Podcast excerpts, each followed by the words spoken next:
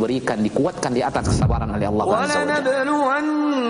ولنبلونكم بشيء من الخوف والجوع ونقص من الأموال والأنفس والثمرات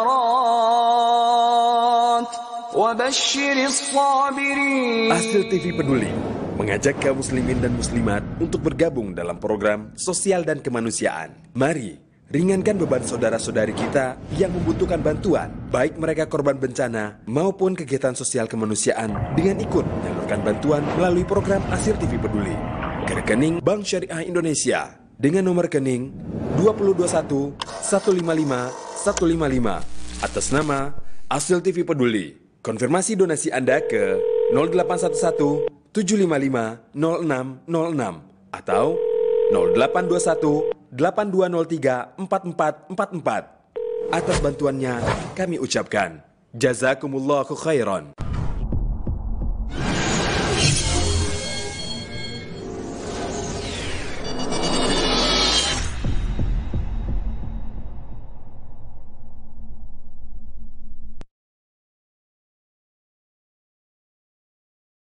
Eh, tuh.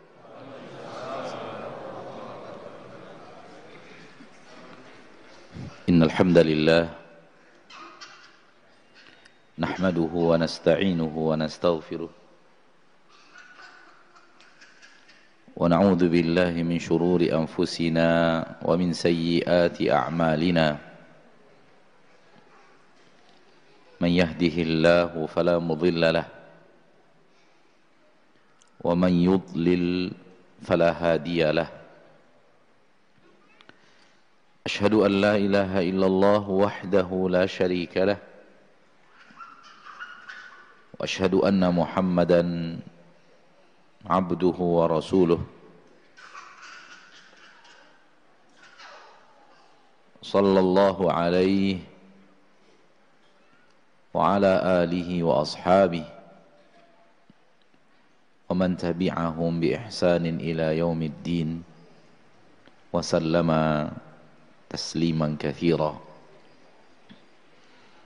يا أيها الذين آمنوا اتقوا الله حق تقاته.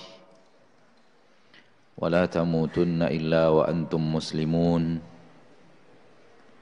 يا أيها الناس اتقوا ربكم الذي خلقكم من نفس واحدة. وخلق منها زوجها. وبث منهما رجالا كثيرا ونساء. واتقوا الله الذي تساءلون به والأرحام إن الله كان عليكم رقيبا. يا أيها الذين آمنوا اتقوا الله وقولوا قولا سديدا. يصلح لكم أعمالكم ويغفر لكم ذنوبكم. ومن يطع الله ورسوله فقد فاز فوزا عظيما. أما بعد فإن أصدق الحديث كتاب الله وخير الهدي هدي محمد صلى الله عليه وسلم. شر الأمور محدثاتها فإن كل محدثة بدعة وكل بدعة ضلالة وكل ضلالة في النار. Saudaraku, saudariku, kaum muslimin wal muslimat, rahimani wa rahimakumullahu jami'an. Bersyukur kita kepada Allah tabaraka wa taala yang telah mencurahkan kepada kita rahmat dan nikmat yang tiada tara dan tiada terhingga setiap hari. Tidak ada hari-hari yang kita lalui melainkan bergelimang dengan rahmat dan nikmat Allah yang sangat teramat banyak yang tak mampu digantikan oleh kenikmatan dunia sebanyak apa pun. Itulah hari-hari yang kita lalui. Mendapatkan rahmat dan nikmat dari Allah yang tiada tara, tiada terhingga setiap harinya yang tidak bisa digantikan oleh angka-angka duniawi sebanyak apa pun. Hanya saja banyak mata yang tak mampu melihatnya. Disebabkan terlalu terlena dengan kehidupan dunia. Akhirnya rahmat dan nikmat Allah yang sangat teramat banyak dan sangat teramat besar tak terlihat disebabkan hanyut dalam pola-pola kehidupan manusia yang lebih mengejar dunia.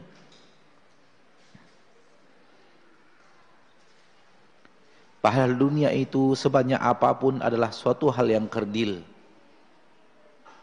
Jangankan dibandingkan nikmat surga, dibandingkan nikmat yang kita terima setiap hari pun nggak ada apa-apanya. Berapalah harga nilai angka 10-20 miliar dibanding nikmat oksigen yang Allah berikan kepada kita setiap hari. Takkan ada angka 1 triliun, 2 triliun dibanding nikmat jantung yang setiap hari Allah berikan kepada kita nikmat itu. Betul atau tidak? Berapa angka 1 triliun, 2 triliun itu? Bisa coba bandingkan dengan nikmat jantung yang setiap hari kita gunakan. Bahkan ketika kita tidur pun kita menggunakannya, padahal kita tidak kontrol dia. Namun manusia begitu terlena dengan angka-angka tadi sehingga melupakan nikmat-nikmat besar yang setiap hari Allah berikan kepada dirinya. Seolah-olah dia berkata satu miliar dua miliar lebih berharga daripada oksigen. Satu triliun dua triliun lebih berharga daripada jantung.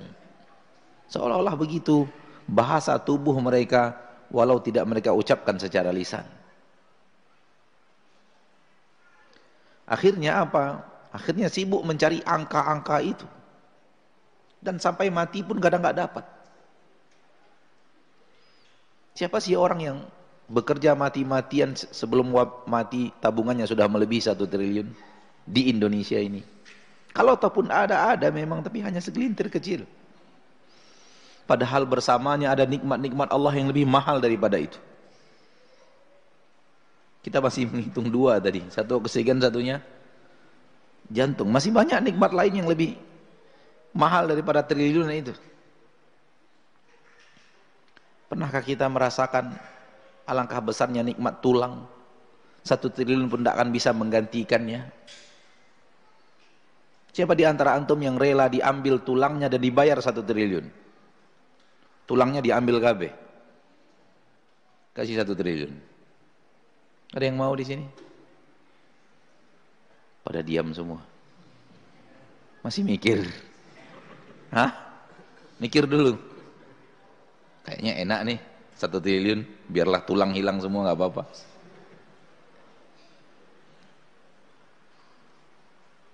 Masih mikir atau tak pernah terfikirkan? Nah, dua, dua, dua masalah sebenarnya. Semua kita dapat nikmat tulang kan? Coba lihat dari kepala terus ke bawah. Disusun oleh Allah sedemikian rupa. Engsel-engselnya nggak pernah rusak sudah puluhan tahun.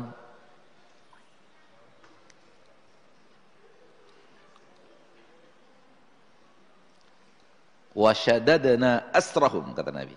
Kata Allah dalam Al-Quran. Kami perkokoh engsel-engsel yang ada di tubuh mereka.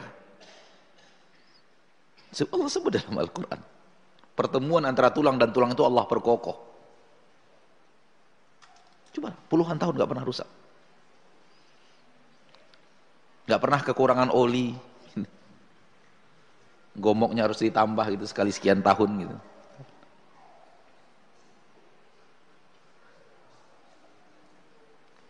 Semua itu nikmat-nikmat besar yang kita Allah berikan kepada kita dan kita rasakan setiap hari dan kita gunakan setiap hari. Namun mata kita lalai melihatnya. Sehingga seolah-olah nikmat yang puluhan miliar, ratusan miliar, satu triliun itu nikmat besar yang harus dikejar-kejar seumur hidup. Sampai mati ngejarnya nggak terkejar.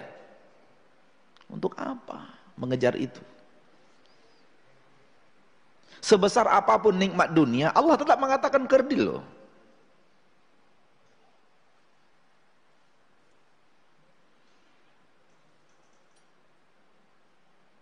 Qul mata'ud dunya qalil wal akhiratu khairul liman ittaqa. Katakan bahwa kenikmatan-kenikmatan dunia itu sedikit. Gak ada apa-apanya. Itu baru kenikmatan dunia dibanding nikmat-nikmat harian yang Allah berikan kepada kita. Ternyata nggak ada apa-apanya nikmat nikmat dunia itu. Apalagi dibandingkan dengan akhirat. Maksudnya adalah surga Allah, pasti nggak ada apa-apanya. Dalam sebuah hadis Rasulullah SAW bersabda dalam hadisnya sahih, la maudhi'u sauti ahadikum fil jannati khairum minad dunya wa ma fiha. Tempat untuk meletakkan cambuk di dalam surga, tempatnya, wadahnya itu lebih baik daripada dunia dan seisinya. Saya meriwayatkan hadis ini, menyampaikan hadis ini, walau saya tidak tahu fungsi tempat cambuk dan cambuk di surga Allah itu apa sampai sekarang saya tidak tahu syarahnya. Tapi hadis Nabi harus diucapkan dan disampaikan walau kita kurang memahaminya. Artinya secara logika-logika kita nggak nggak bisa kita jabarkan ada, ada apa sih? Di surga ada cambuk kemudian ada wadahnya. Lalu cambuk itu untuk apa? Kita hanya bisa mengatakan suatu hal yang mungkin sepele dalam kehidupan kita, tempat wadah untuk meletakkan cemeti. Kan suatu hal yang kerdil sebenarnya dalam sebuah harta duniawi. Ternyata di surga juga ada. La maudhi'u sauti ahadikum, tempat untuk meletakkan cambuk kalian di surga Allah itu lebih baik daripada dunia dan seisinya. Kita belum bicara hal-hal yang lebih berharga daripada tempat cambuk di surga Allah Subhanahu wa taala. Kita belum berbicara istananya, kita belum berbicara kursi dan yang lainnya yang pasti lebih berharga daripada cambuk itu sendiri atau wadah cambuk itu sendiri. Kalau sudah bicara surga Allah, kita bicara sesuatu yang tak bisa terbayangkan.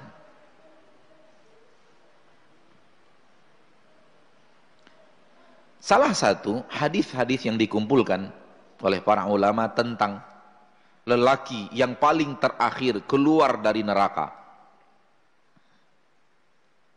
Berarti dia paling terakhir masuk surga. Karena dia yang paling terakhir apa?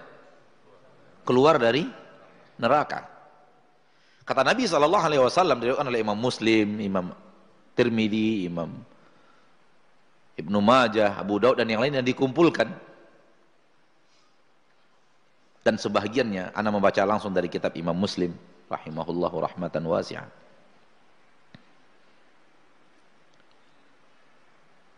Kata Nabi SAW, lelaki yang paling terakhir keluar dari neraka Allah tabaraka wa ta'ala, orang yang paling terakhir keluar dari neraka Allah tabaraka wa ta'ala seorang lelaki.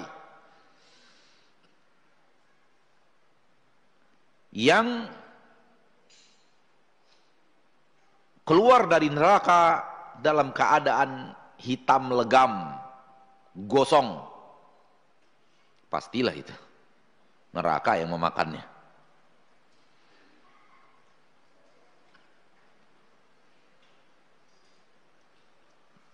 Api neraka itu tidak membakar tubuh.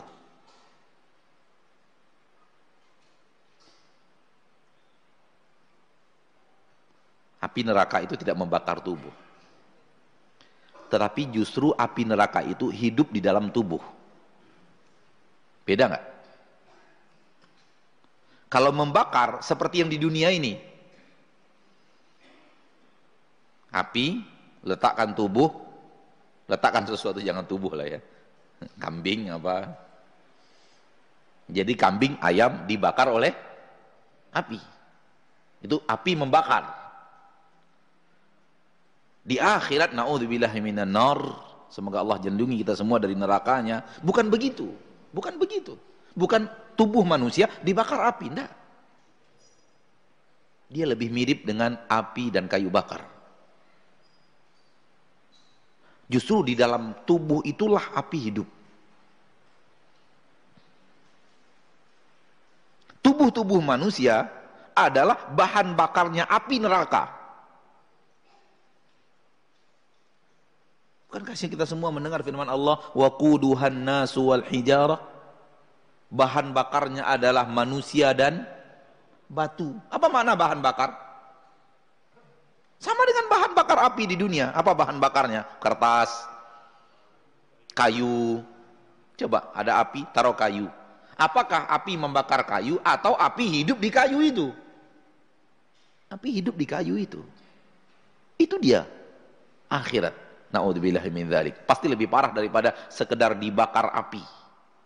Justru di tubuh manusia itulah api hidup. Semakin banyak manusia yang dimasukkan dalam neraka, semakin bergejolak api neraka itu. Kenapa? Bahan bakarnya makin banyak yang masuk. Semakin, semakin makin banyak kayu diletakkan di sebuah api api unggun, akan semakin besar api unggun itu sehingga sulit untuk didekati. Kenapa? Bahan bakarnya makin banyak datang. Dan hidupnya api di dalam tubuh itu akan lebih panas daripada tubuh dibakar api.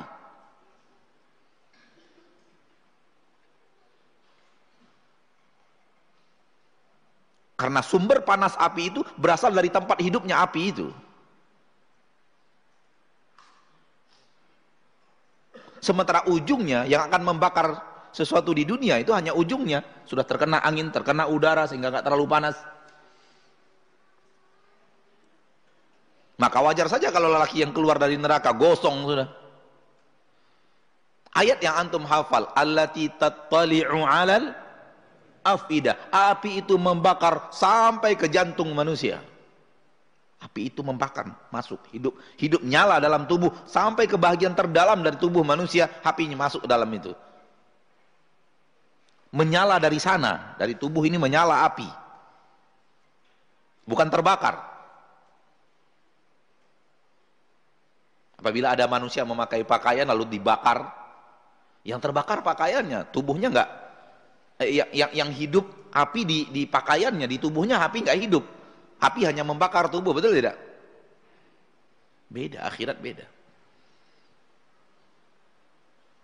Kata Nabi Shallallahu Alaihi Wasallam, keluar dari neraka dalam keadaan hitam gosong.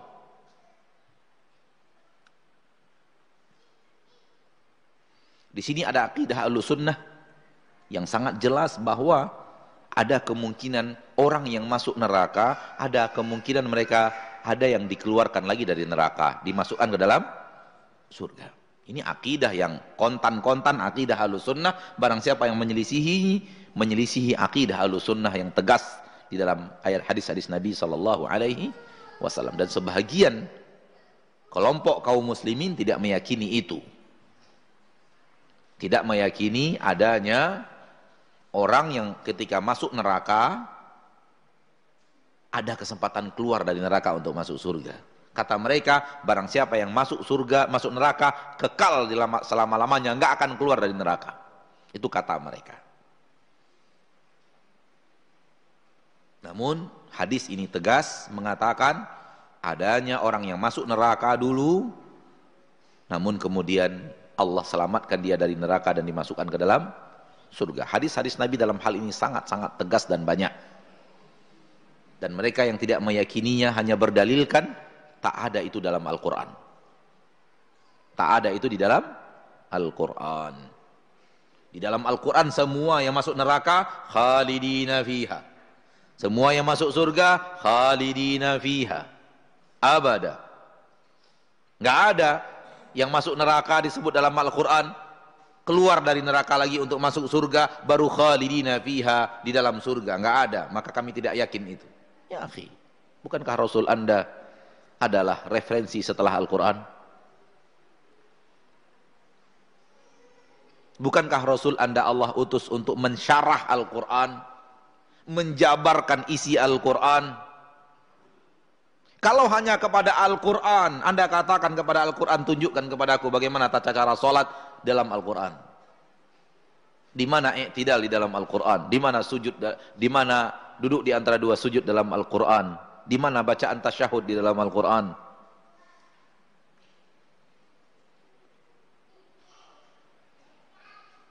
Takkan bisa orang sholat kalau hanya pakai apa? Pakai Al-Quran saja. Taib. Ala kulli hal hanya ingin hanya ingin mengatakan bahwa ada sekelompok kaum muslimin yang memiliki keyakinan yang batil, salah, keliru, dahsyat ketika mereka tidak mau meyakini adanya orang-orang yang masuk neraka kemudian dikeluarkan lagi dari neraka dan dimasukkan ke dalam surga. Padahal itu adalah akidah ahlu sunnah wal jamaah tentang hal-hal yang berhubungan dengan akhirat. Yang masuk surga kekal selama-lamanya nggak akan keluar lagi. Namun yang masuk neraka terbagi dua. Ada yang kekal di neraka, ada yang hanya sementara. Dan ini bahasan ilmu tauhid yang bisa antum dapatkan di dalam kitab-kitab tauhid. Sementara bahasan kita sekarang bukan itu.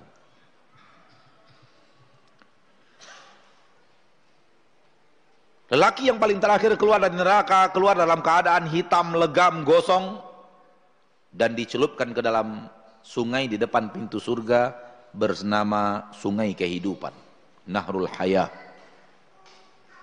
Dan begitu dicelupkan ke dalam sungai itu, dia angkat putih bersih. Dukhulil jannah. Lalu dikatakan kepada laki-laki ini, masuklah engkau ke dalam surga wa yusawwaru ilaihi annaha mal'a. Begitu dia masuk surga, yang tergambar oleh dia, yang terbayang oleh dia, surga sudah full. Sudah penuh. nggak ada tempat untuk dirinya.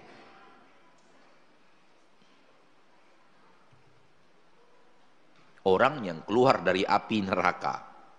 Keluarnya saja bagi dia nikmat tertinggi. Rasanya dia tidak perlu nikmat lain. Betul tidak? Itu keadaan. Dia manusia.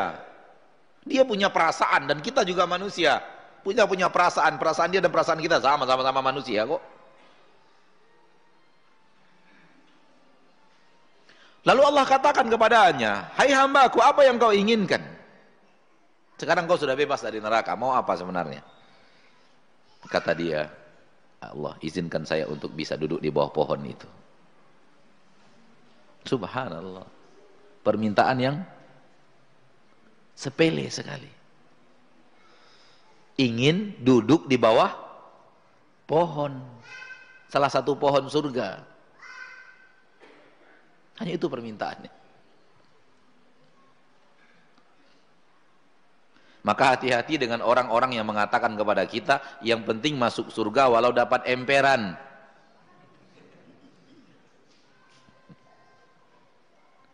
Takutnya neraka dulu.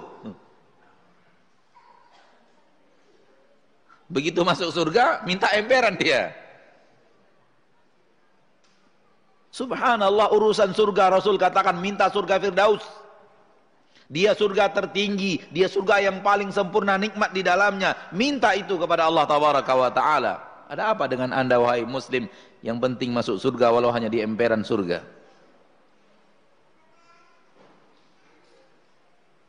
Dia minta gaji, minta gaji tertinggi.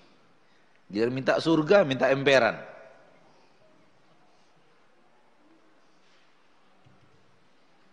Kalau main pantas-pantasan, pantasnya dibalik-balik pak.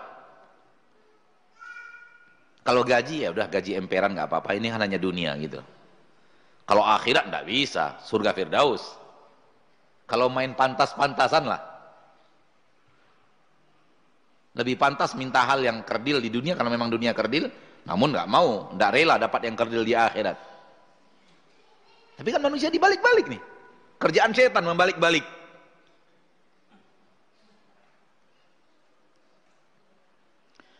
Allah kata Rasulullah mengatakan ketika hamba itu meminta kepada Allah hanya di bawah pohon Allah mengatakan hambaku kamu nggak minta yang lain enggak ya Allah bertanya lagi janji Janji ya Allah. Allah berkata lagi, berani tulis kesepakatan perjanjian gak minta lagi? Iya ya Rob, dibuat kesepakatan Pak tanda tangan. MOU gak minta yang lain.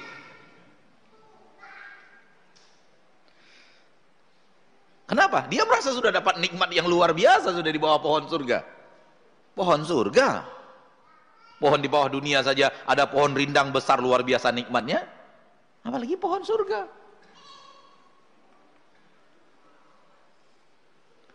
Aroma wangi surga itu tercium 40 tahun perjalanan.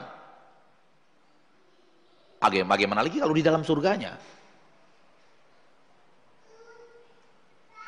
Wa inna rihaha latujadu fi masirati arba'ina aman. Aroma wangi surga itu akan tercium dari jarak 40 tahun perjalanan. Saking wanginya surga itu. Sekarang dia di dalam surga itu. Fisul bil jannah. Fi qa'ril jannah. Benar-benar di dalam surga itu. Alangkah wanginya. Wah. Duduk di bawah itu bagi orang yang keluar dari api neraka. Sudah nikmat yang sangat teramat besar rasa bagi dia. Namun begitu sudah duduk. Timbul sifat manusianya. Minta yang lebih. Allah ingatkan. Hambaku tadi sudah janji. Ya Allah saya minta minta lagi lebih masuk lagi ke dalam. Tiga kali berturut-turut kata Nabi SAW. Dan setiap kali dia minta ke depan, Allah mengatakan janji nggak minta lagi. Enggak. Mau ada surat kesepakatan, mawafik, surat ya masalah kita tanda tangan surat gitu loh. Janji, nggak hanya ngomong, tulisan juga. Tiga kali berturut-turut. Ketiga-tiganya dia mengingkar janji. Lalu Allah katakan kepadanya, wahai hambaku. Sekarang minta kepadaku apa pun yang engkau mau. Minta kepadaku apa pun yang engkau mau. Ketika diberikan kesempatan itu kata Nabi SAW, dia pun meminta kepada Allah sehabis daya hayal seorang manusia akan kenikmatan.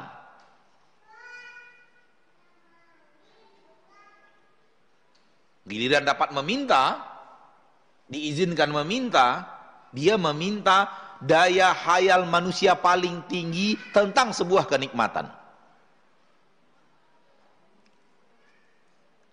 Antum jabarkan sendirilah itu. Minta istananya yang seperti apa, minta taman-tamannya yang seperti apa, minta pelayan-pelayannya seperti apa, minta perabot di istana yang seperti apa, sehabis daya hayal manusia. Nggak ada lagi daya hayal manusia, mentok sampai di situ. Itulah dia yang dia minta.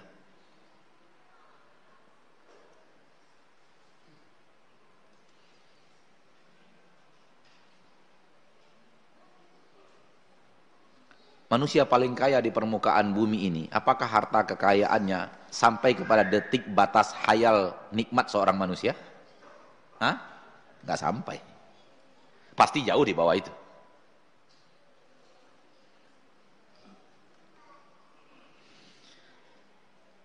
Setelah dia mengucapkan permintaan-permintaannya, Allah berkata kepadanya, wahai hambaku, apakah engkau ridho? Bukan permintaanmu yang saya berikan. Namun yang saya berikan kepadamu adalah kenikmatan seperti yang pernah ada di dunia dan seisinya.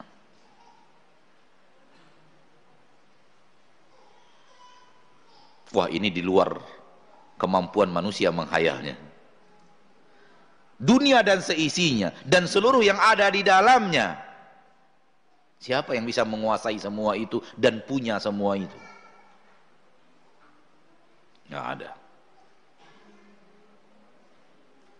Dan manusia tidak bisa membayangkan. Di luar ekspektasi seorang manusia, dia bisa memiliki dunia dan seisinya. Dunia dan seisinya. Dan seluruh nikmat yang pernah ada di dunia dan seisinya. Semua milik anda, yang lain numpang. Nah, gak bisa dibayangkan. Entah berapa miliar kali lipat dibanding daya hayal manusia akan sebuah kenikmatan. Itu yang dia minta kepada Allah, ini yang Allah tawarkan kepadanya, harusnya dia gembira atau gimana? Harusnya gembira dong. Diberikan tawaran yang lebih yang jauh lebih banyak jutaan miliaran atau triliun lebih banyak daripada yang dia minta kata Nabi SAW hamba ini malah berkata atas tahzi'ubi wa anta rabbul alamin Apakah engkau akan mengolok-olok diriku ya Rabb sementara engkau pencipta langit dan bumi, penguasa Rabbul Alamin. Sementara engkau adalah penguasa alamin, alam semesta. Dia mengira Allah memperbaikkan dirinya dengan dengan tawaran yang seperti itu.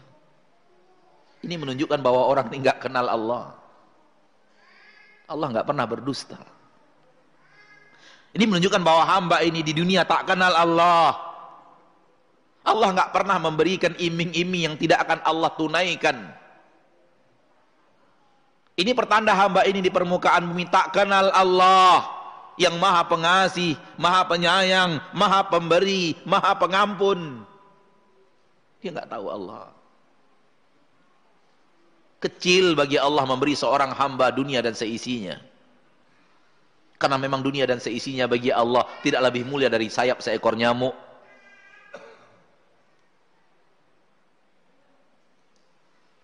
Hanya manusia yang terlalu membesar-besarkan dunia. Di sisi Allah dunia itu hina, lebih hina dari bangkai seekor hewan yang sudah mati. Sebagaimana yang ada di dalam hadis-hadis Rasulullah SAW pernah kita baca atau dibacakan kepada kita oleh ustadz-ustadz kita yang memberikan tausiah. Kita yang terlalu membesar-besarkan. Laukanati dunia indallahi tak tusawi janaha ba'udatin ma saqal kafira minha syurbata ma'in. Sekiranya harga dunia ini sisi Allah setara dengan sayap nyamuk. Sekiranya harga dunia dan seisinya di sisi Allah sama dengan sayap nyamuk di sisi kalian. Bagaimana kalian memandang sayap nyamuk? Dan dunia di sisi Allah setara dengan itu nilainya. Masakal kafira minha syurbata ma. Allah tidak akan pernah memberikan orang kafir minuman walau seteguk minuman pun.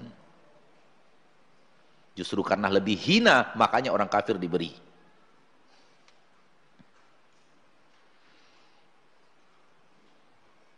Maka kalau Allah ingin memberikan dunia dan seisinya, bukan memberikan yang besar, kan yang kecil. Karena kekuasaan Allah tak terbayangkan. Kekayaan Allah tak ada yang bisa menakarnya.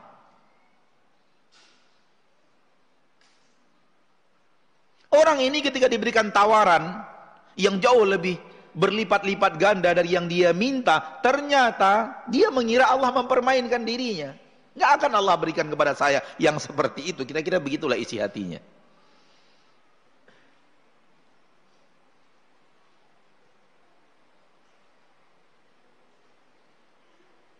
Kata Nabi Sallallahu Alaihi ini kata Nabi, tolong jangan salah faham. Kata Nabi, mendengar kata ini, Rabb Allah tabaraka wa ta'ala tertawa.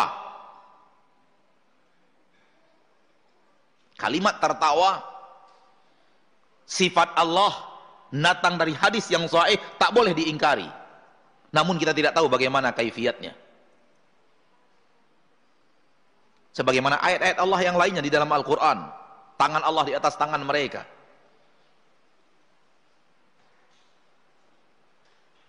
Wajah Allah. Tak boleh diingkari karena Allah yang mengatakannya. Rasulullah yang berbicara. Rasul tidak bicara dengan hawa nafsu namun melalui wahyu. Namun tak boleh dibayang-bayangkan.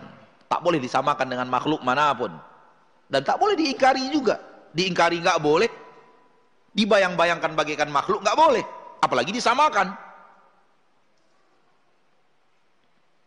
Dan begini akidah seorang muslim dari seluruh hal-hal yang berhubungan dengan Allah seiring namanya dengan yang ada pada manusia seiring penyebutannya dengan ada yang apa yang ada pada manusia. Tak boleh diingkari tak boleh dibayangkan seperti makhluk apalagi disamakan dengan makhluk. Sebagian orang takut menyamakan dengan makhluk akhirnya mengingkari. Hati itu dan ini jalan yang salah. Tangan Allah. Dalam ayat Allah tabaraka wa taala tangan di dalam hadis-hadis Nabi SAW ada tangan Allah. Mereka nggak mau mengi nggak mau nggak nggak. Kalau saya imani Allah punya tangan akan sama dengan makhluk. Enggak enggak Allah nggak sama dengan makhluk. Lalu ke mana? Saya nggak yakin bahwa Allah punya tangan. Jatuh kepada mengingkari ayat mengingkari hadis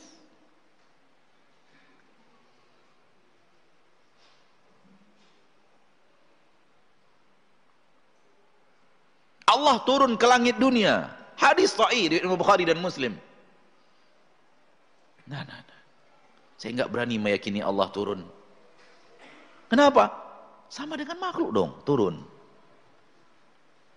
Tak mau men me menyamakan Allah dengan makhluk, sifat hebat luar biasa. Mengingkari hadis, sifat luar biasa salah. Jalan yang benar dua-duanya. Jangan diingkari, jangan disamakan.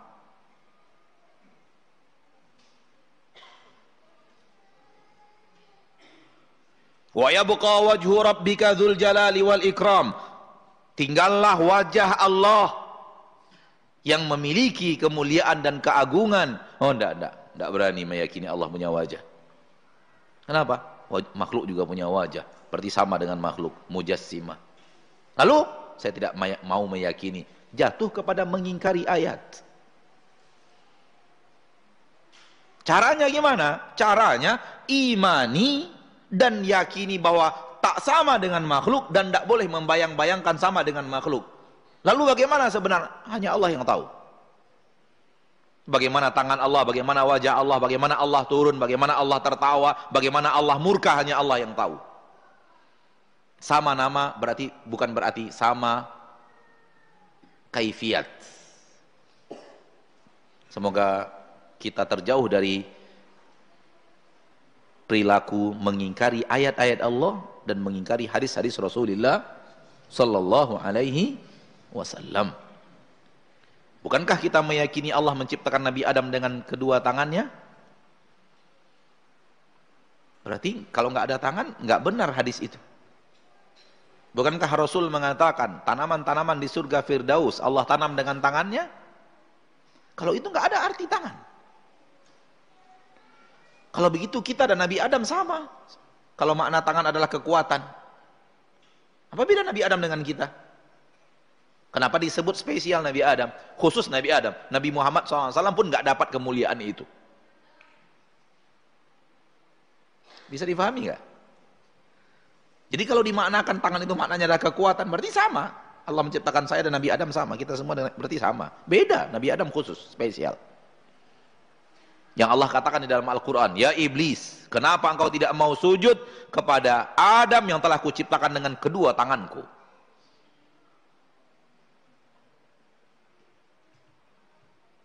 Bahasan ini lebar, panjang lebar dalam bahasan kitab Asma'ul Husna, bahasan akidah Asma'ul Husna tentang Allah Subhanahu wa taala. Intinya adalah kita jangan pernah mengingkari ayat Allah dan jangan pernah menyamakan Allah dengan makhluk, jangan pernah membayang-bayangkan seperti makhluk apalagi menyamakan. Ini jalan yang benar. Ini kata para ulama, amir ruha kama ja'at, sampaikan sebagaimana turunnya. Udah, sampaikan sebagaimana turunnya. Imani sebagaimana turunnya, sampaikan sebagaimana turunnya, jauhi menyamakan Allah dengan makhluk.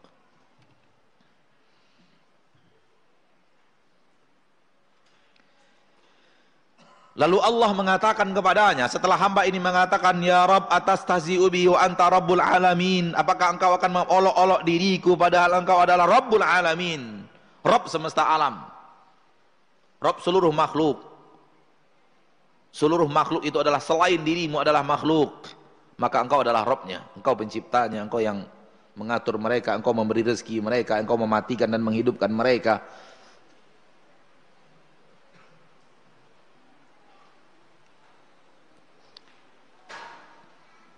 Kata Allah, kata Nabi SAW, Fayadhaku Rabbuna. Rabb kita tertawa mendengar kata orang ini. Lalu Allah fayaqul, lalu Allah berkata kepadanya. Dengarkan. Allah berkata kepadanya, siapa ini? Lelaki paling terakhir keluar dari neraka. Kalau dia paling terakhir keluar dari neraka, bukankah logikanya dia paling terakhir masuk surga? Kalau dia lagi terakhir paling surga, bukanlah bukankah logikanya bahwa dia yang mendapatkan nikmat paling sedikit di surga? Hah? Yang paling terakhir masuk surga. Berarti derajat manusia paling rendah dari penduduk surga. Betul? Bukankah logikanya dia yang paling sedikit dapat nikmat? Ya kan? Maka saya membuat istilah Semoga istilah saya tidak salah. Kalau salah saya minta kepada Allah petunjuk dan minta nasihat kepada siapa pun yang menasihati. Saya menerima nasihat kapan pun. Saya memiliki istilah, ini orang paling kere di surga Allah. Ini lelaki yang paling miskin di surga Allah. Dengarkan. Lelaki paling miskin. Allah katakan kepadanya setelah setelah dialog itu, setelah dia mengatakan apakah engkau akan mempermainkan diriku, mengolok-olok diriku, padahal engkau adalah Rabbul Alamin. Dia enggak yakin dia akan mendapatkan dunia dan seisinya. Fayaqul, Allah berkata kepadanya, fa inna lakad dunya wa asyaratu amthaliha untukmu kuberikan wahai hambaku dunia dan seisinya sepuluh kali lebih banyak daripada itu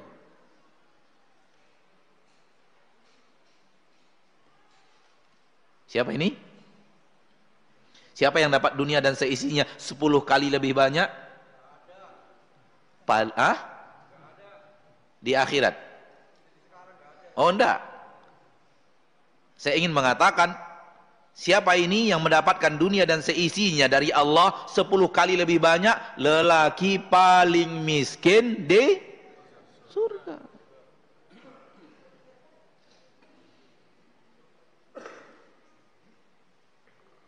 Akhi fiddin, ukhti fiddin. Allah hidupkan kita di dunia ini untuk mengejar itu.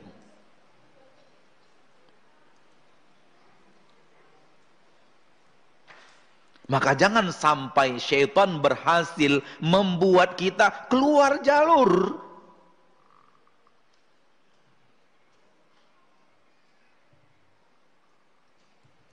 Kalau begitulah kenikmatan surga. Apa yang didapatkan oleh orang yang masuk sebelum dia? Apa yang didapatkan oleh orang yang gak singgah ke neraka sama sekali? Dan orang yang tidak singgah ke neraka sama sekali pun bervariasi. Ada yang masuk paling terakhir. Faham maksudnya? Paling terakhir dari orang yang tidak singgah ke neraka. Sampai derajat yang di atasnya, di atasnya, di atasnya, di atasnya. Sampai derajatnya para nabi dan para rasul. Sampai derajatnya ulul azmi minar rusul, lima rasul yang terbaik, sampai derajat tertinggi Nabi kita Muhammad sallallahu alaihi wasallam. Terbayangkah kita bagaimana surga itu? Sementara lelaki yang paling terakhir masuk surga, paling terakhir, paling minim dapat fasilitas surga, ini yang dia dapatkan? Tidakkah merugi namanya? Tidakkah dahsyat ruginya? Orang yang hidup di dunia akhirnya nggak bisa membuat dia sampai ke surga? Karena dosa dan kesalahannya, karena keingkaran dan kefasikannya, karena kekufuran dan kesyirikannya akhirnya di neraka untuk selama-lamanya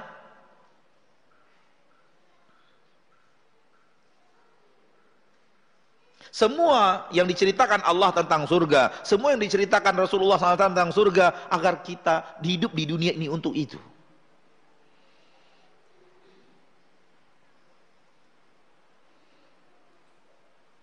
Bukan hanya sekedar cerita kisah yang harus kita imani dan selesai. Banyak orang sekarang mengetahui kisahnya, mengimani kisahnya dan selesai sampai di situ. Tidak. Diceritakan untuk dikejar. Diceritakan untuk diraih. Diceritakan agar kita bertungkus lumus sampai ke situ. Untuk sampai ke situ.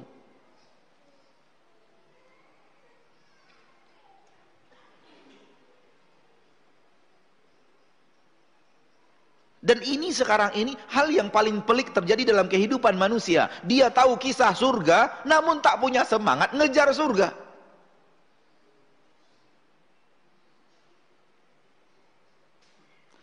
Dengar kisah-kisah tentang surga yang luar biasa, namun tetap bermalas-malasan menuju surga.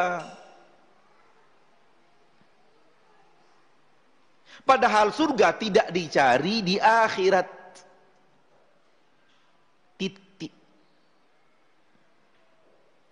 Surga tidak dicari di mana? Di akhirat. Di mana surga dicari? Di dunia. Di sekarang ini, hari yang sedang kita lalui ini. Hari yang sebelumnya, hari yang setelahnya sampai kita mati. Itulah hari-hari untuk mencari surga. Nggak ada hari-hari lain.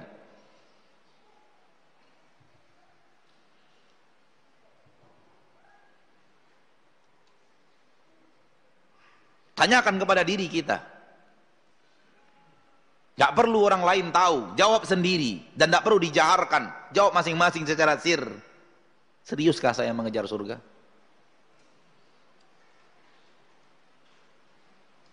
Seruskah saya mengambil bekal sebanyak-banyaknya agar bekal saya itu cukup untuk memasukkan saya ke dalam surga?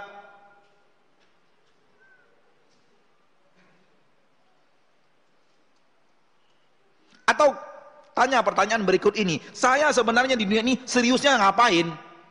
Apa bidang yang saya seriusin? Perlu kita bertanya itu pada diri kita.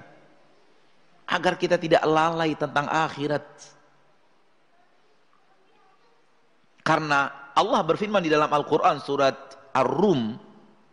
Kalau tidak sila 6 dan 7. Di awal-awal surat Ar-Rum. Allah mengatakan walakinna aktsaran nasi la ya'lamun ya'lamuna zahiran minal hayatid dunya wa hum 'anil akhirati ghafilun. Akan tetapi kebanyakan manusia tak tahu. La ya'lamun tidak berilmu enggak faham Kebanyakan manusia kata Allah nggak tahu dan tidak berilmu, tak mengerti. Celaan terhadap mereka-mereka yang masuk dalam kalimat itu. Semoga kita tidak termasuk ke dalamnya. Siapa mereka yang tidak tahu? Siapa yang mereka yang tidak mengerti? Siapa yang mereka yang tidak paham? Mereka adalah ya'lamuna zahiran minal hayatid dunya. Mereka hanya tahu, mengerti, faham zahir kehidupan dunia. Wahum anil akhirati hum ghafilun. Sementara mereka untuk kehidupan akhirat adalah orang-orang yang lalai.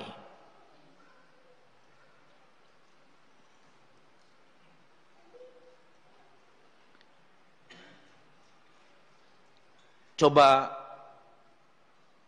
terjemahkan mereka mengerti kehidupan dunia dengan kalimat fokus. Maka makna ayat akan seperti ini terjemahannya.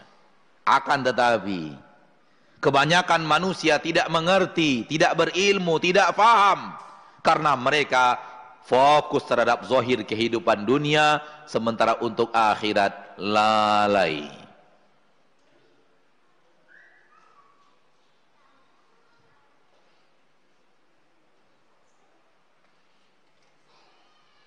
Wahai muslim, wahai muslimah. Engkau adalah umat Nabi Muhammad sallallahu alaihi wasallam. Engkau adalah orang yang beriman kepada Al-Qur'an. Engkau adalah orang yang beriman kepada Nabi Muhammad sallallahu alaihi wasallam. Beriman akan dunia ini berakhir. Sebanyak apa pun yang engkau punya di dalamnya pasti engkau tinggal. Dan beriman akan akhirat sekecil apa pun yang ada di surga tak bisa disamakan dengan sehebat apa pun dunia dan isinya. Apakah mungkin orang-orang seperti dirimu akhirnya tetap seperti mereka yang seolah-olah tak peduli lagi dengan akhirat?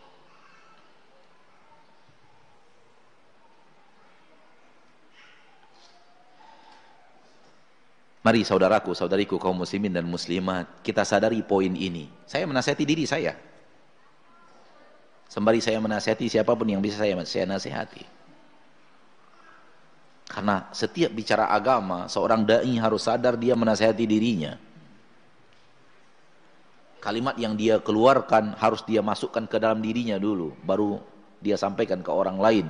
Kalau tidak dia ditegur keras oleh Allah di dalam Al-Quran sebagai orang yang tidak berakal atamuruna nasa bil birri wa tansawna anfusakum wa antum tatluna alkitaba afala taqilun?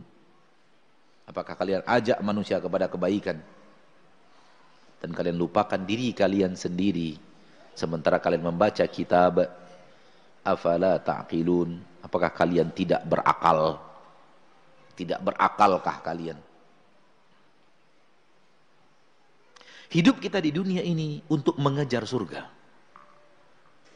hidup kita di dunia ini untuk mengambil bekal bekal bekal bekal untuk kehidupan akhirat kita tidak hidup di dunia untuk dunia kita tidak Allah hidupkan di dunia untuk tetap di dunia. Dunia pasti akan kita tinggalkan dari keyakinan yang tidak perlu lagi saya bahas. Karena semua yang hadir di sini pasti meyakini. Akan tetapi tidak semua manusia yang yakin akan itu benar-benar fokus untuk akhirat lebih daripada dunia.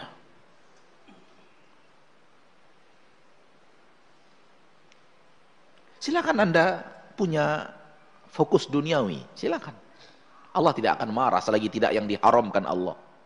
Tetapi Allah marah, Allah menyin, Allah tidak suka kalau fokusnya terhadap dunia mengalahkan fokus kepada akhirat.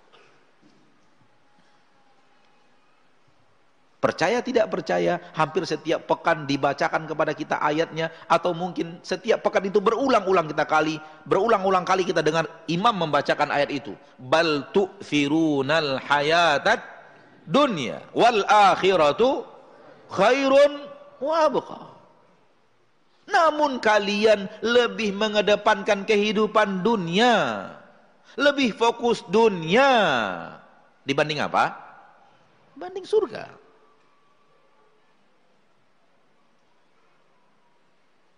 Bertungkus lumusnya untuk dunia. Fokusnya untuk dunia. Detail pekerjaannya untuk dunia. Sementara untuk akhirat ala kadar. Sholat ala kadar. Tumak ninah ala kadar. Infak ala kadar. Pengajian ala kadar.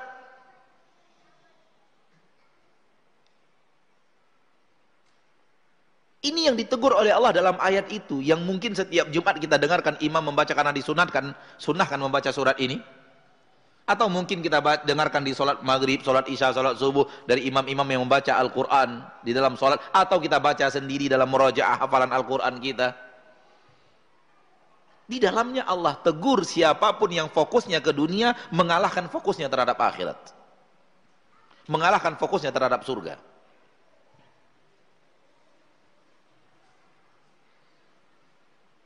Kalau harus pantas-pantesan, ala kadar itu ya untuk dunia.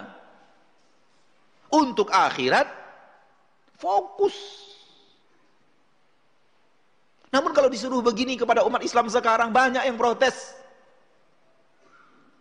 Dunia kok ala kadar Ustaz. Keluar tuh ilmunya. Hadis palsu. Man arada dunya fa'alaihi bil ilmi wa man arada al akhirata fa'alaihi bil ilmi wa man arada dunya wal akhirah fa'alaihi bil ilmi. Keluar tuh hadis palsu utlubul ilma walau bisin. Keluar tuh kaidah palsu dunia akhirat harus seimbang. Kaidah palsu Nggak ada orang seorang ulama pun yang mengatakan itu. Yang mengatakannya hanya orang-orang yang awam dari kaum muslimin.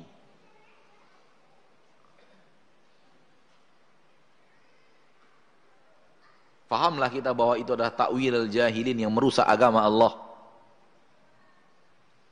Yang merusak agama Allah ini ada tiga. Satu, berlebihan mengamalkan agama Islam lebih dari kadar yang dianjurkan Dua, orang awam nggak ngerti agama, nggak belajar agama, ngomong masalah agama. Yang ketiga, musuh-musuh yang sengaja memasukkan panah-panah untuk menghancurkan Islam. Ini tiga yang merusak agama Islam. Hadisnya Hasan dari Nabi kita tercinta sallallahu alaihi wasallam Nabi mengatakan yang akan membawa mengemban ilmu agama dari setiap generasi adalah yang terbaik dari generasi itu. Dan mereka akan menjaga agama Allah dari tiga hal. Pertama, tahrifal ghalin, penyelewengan yang dilakukan oleh orang-orang yang beragamanya berlebihan. Gulu, radikalisme kalau bisa dipakai bahasa orang sekarang berlebihan dari kadar yang sebenarnya, kadar yang seharusnya. Beragama nggak boleh berlebihan sesuai standarisasi yang ada. Berlebihan merusak. Bukan justru paling banyak, paling hebat dan paling banyak pahala. Tidak.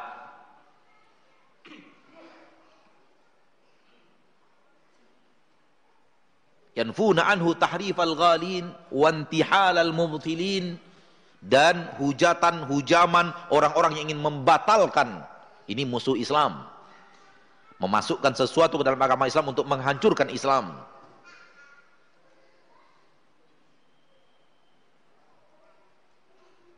Wa ta'wilal jahilin dan takwilan-takwilan orang-orang jahil tentang agama Islam. Para dai apalagi para ulama bertugas untuk menjaga agama Allah dari tiga pengerusak agama ini. Satu, memahami Islam berlebihan dari kadarnya. Dua, musuh-musuh Islam memberikan racun-racun yang berbahaya. Tiga, orang awam tak ngerti agama bicara agama. Dan apabila kita masukkan yang tadi, masuk ke kelompok yang ketiga. Orang awam bicara agama. Akhirnya apa? Dunia akhirat harus 50-50. Dari mana datangnya 50-50? Bukankah tadi kita sudah baca ayatnya bal tu'thirunal hayatad dunya wal akhiratu khairu wa abqa. Akhirat lebih baik. Bukan sama dengan dunia, lebih baik. Abqa lebih kekal. Bagaimana menyamakan dunia dan, dan surga subhanallah. Tempat meletakkan cambuk aja lebih baik daripada dunia dan seisinya. Bagaimana mau menyamakan?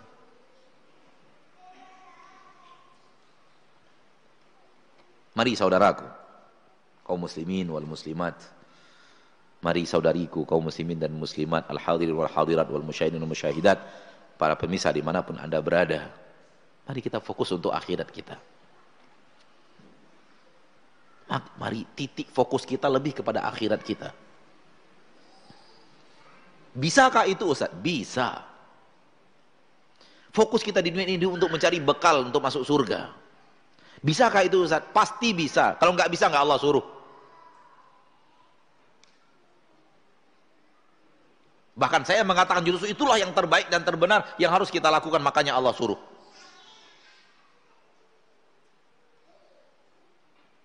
Dalam hadis riwayat Imam Abu Dawud dari Abu Hurairah radhiyallahu taala anhu wa ardhahu Rasulullah SAW berkata Allah punya seratus rahmat. Allah turunkan satu dari seratus itu di dunia. Dari satu rahmat itulah berbagi seluruh makhluk Allah di permukaan bumi mulai daripada jin manusia, hewan-hewan, dan seluruh yang ada di bumi berbagi rahmat yang satu itu. 99 tersisa Allah letakkan di surga. Mana dia 50-50?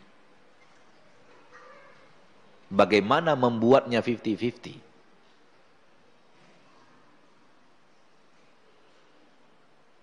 Satu rahmat Allah, Allah turunkan di bumi, semua jin, semua manusia, semua sapi, semua kerbau, semua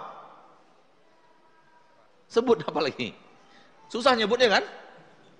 Dari awal sampai akhir berbagi satu rahmat yang satu itu. Dalam bahasa lain, kumpulkan rahmat yang dimiliki oleh seluruh manusia, seluruh jin, seluruh hewan dengan segala jenisnya seluruhnya kumpulkan semua rahmat yang pernah diterima dari manusia pertama yang terakhir, jin pertama sampai jin yang terakhir, harimau pertama sampai harimau terakhir, kuda pertama sampai kuda terakhir, semut pertama sampai semut terakhir. Kumpulkan semuanya, jadi satu kesatuan rahmat itu baru satu. Masih ada 99, no letaknya di surga. Letak 50-50 itu di mana?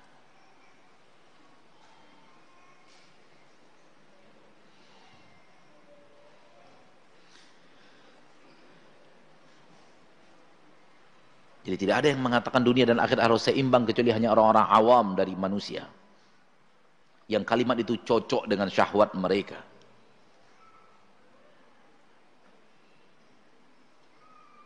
Dan kalau kita perhatikan, kalau kita perhatikan ya, kalimat dunia dan akhirat harus seimbang itu akan diberikan kepada orang rajin beragama dan tidak diberikan kepada orang yang rajin maksiat. biasanya diarahkannya kepada orang yang rajin beragama. Dilihat orang rajin beragama rajin hadir pengajian rajin hadir ini wah ini sudah mulai bahaya ini. Baru didekati mbak D beragama itu harus seimbang antara dunia dan akhirat. Coba. Hampir jarang saya dengar hampir nggak ada saya dengar orang yang malas sholat gitu ya orang yang rajin dugem gitu dipanggil deh dunia dan dunia dan akhir harus seimbang gitu.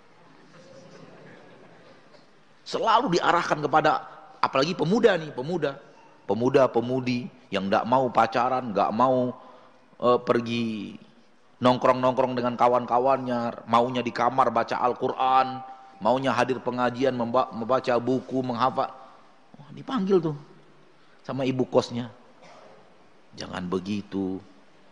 Dunia akhirat harus seimbang. Sekali-kali pergi juga nongkrong ke mall gitu.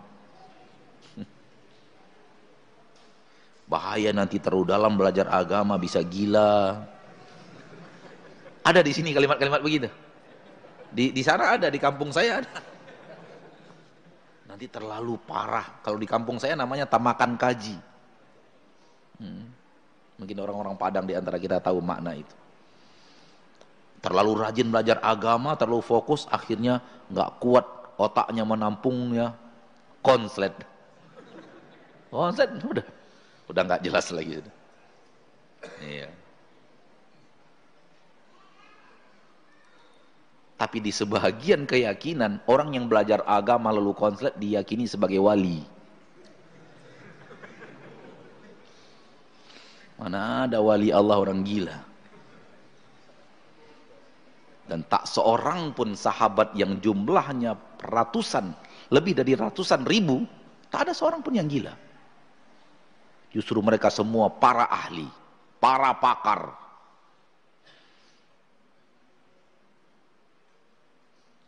Para para sebut para apa? Itulah para sahabat yang belajar agama dari Nabi kita tercinta Muhammad sallallahu alaihi wasallam. Ma'asyarul muslimin, ma'asyarul muslimat. Saya hanya ingin menekankan sekali lagi bahwa hati-hati. Dunia ini sering menipu kita.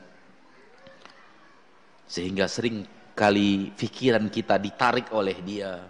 Membuat kita fokus kepadanya. Hati-hati, itu jebakan. Dan Allah mengingatkan itu kepada kita berulang-ulang di dalam Al-Quran. Kejarlah akhirat. Dunia sekedar jangan lupakan dunia lebih baik, akhirat lebih baik dan lebih kekal. Jangan dahulukan dunia.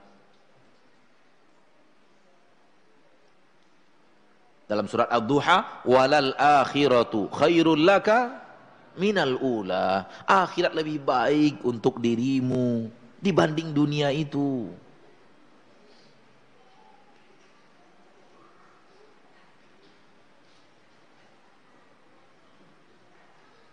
Dalam ayat lain, wala tamuddanna ainaika ila ma mata'na bihi azwajan minhum zahratal hayatid dunya. Jangan engkau engkau panjangkan pandanganmu, jangan engkau uh, bentangkan pandanganmu kepada orang-orang yang kami berikan kepadanya kenikmatan-kenikmatan dunia.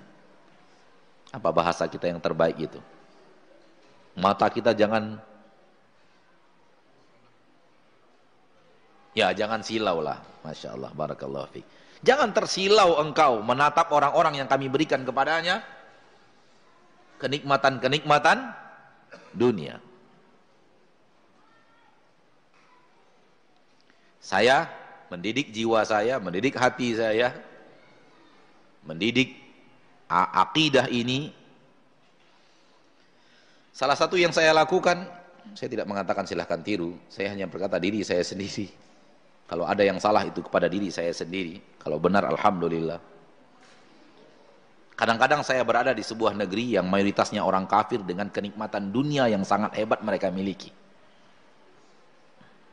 Mungkin saja di kondisi seperti ini, antum kadang-kadang juga berada di sana.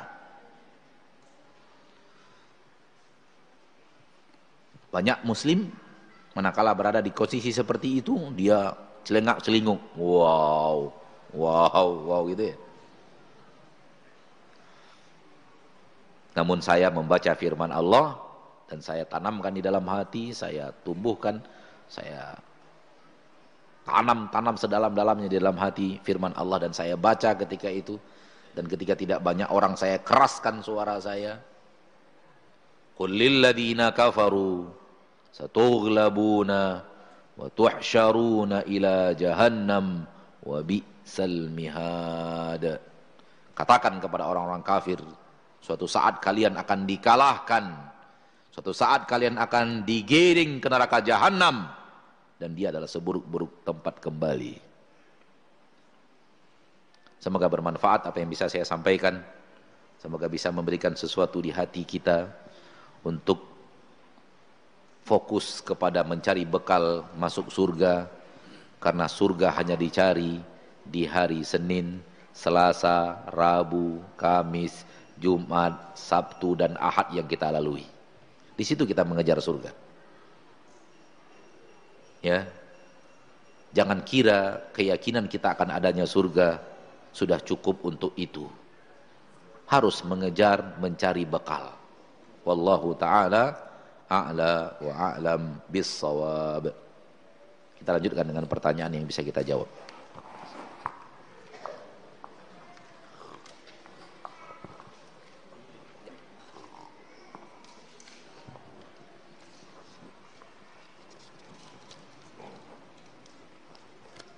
Syukran jazakallah khairan pada Ustaz.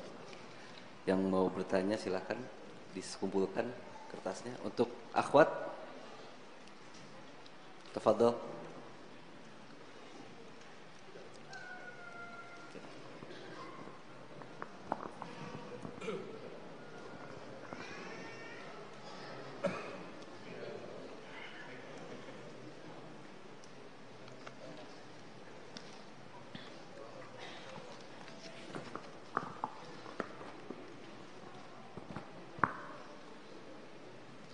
Pertanyaan pertama, Ustadz, mana yang lebih utama?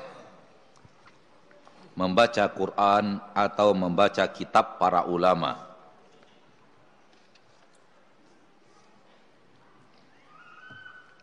Sesuatu yang tidak bertabrakan, jangan ditabrak-tabrak no. Enggak bertabrakan kan? Antara membaca Al-Quran membaca kitab para ulama seolah-olah antum buat bertabrakan. Kalau baca Al-Quran berarti nggak baca kitab ulama. Kalau baca kitab ulama berarti nggak baca Quran. Yang tidak bertabrakan, ngapain ditabrak-tabrakan? Ustadz lebih utama yang mana mendidik istri atau mendidik anak? Loh, Emang ente kalau mengurus istri, anak disepelekan gitu? Kalau ngurus anak berarti istri di, dibiarkan terbengkalai gitu? Apa dua-duanya berjalan seiring? Apa ya?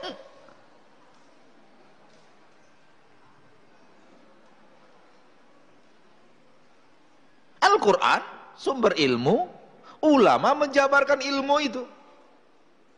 Menjabarkan ilmu yang sumbernya ada di dalam Al-Quran. Gak mungkin kita bisa paham Al-Quran kalau nggak belajar dari para ulama. Dan belajar dari para ulama untuk memahami isi kandungan hebat Al-Quran. Apa antum bisa mengambil isi intisari kandungan hebat Al-Quran tanpa para ulama? Sehingga baca Al-Quran aja dengan baca para ulama ambil sendiri intisarinya selamat sesat.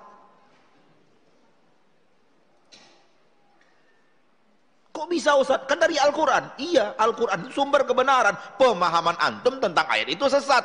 Kenapa? Pakai pemahaman antum, bukan pemahaman para ulama. Makanya akhirnya menurut pemahaman antum, membunuh orang tua menjadi kewajiban. Kenapa? Karena nggak ikut pahaman para ulama yang telah disuruh oleh Allah. Antum pakai pemahaman sendiri. Yang tidak berhijrah, maka bukan orang yang Islam. Bunuh mereka di mana pun kalian bertemu mereka. Dalam Al-Quran. Ah, nggak hijrah ini orang tua saya. Harus saya bunuh ini kayaknya. bunuh mereka di mana pun kalian bertemu dengan mereka. Ah, kesempatan bunuh. Bunuh orang tuanya. Adakah Ustadz orang yang seperti itu? Ada. Antum ngarang kali Ustadz? Enggak. Ustadz Abdurrahman Ayyub rahimahullah mengatakan kepada saya, di antara orang-orang yang sesat dengan pemahaman radikalisme mereka, teroris mereka, di antara mereka kata beliau, beliau pernah bertemu orang yang minum kopi pakai batok kepala ayahnya. Dan dengan bangganya dia mengatakan ini batok kepala ayahku.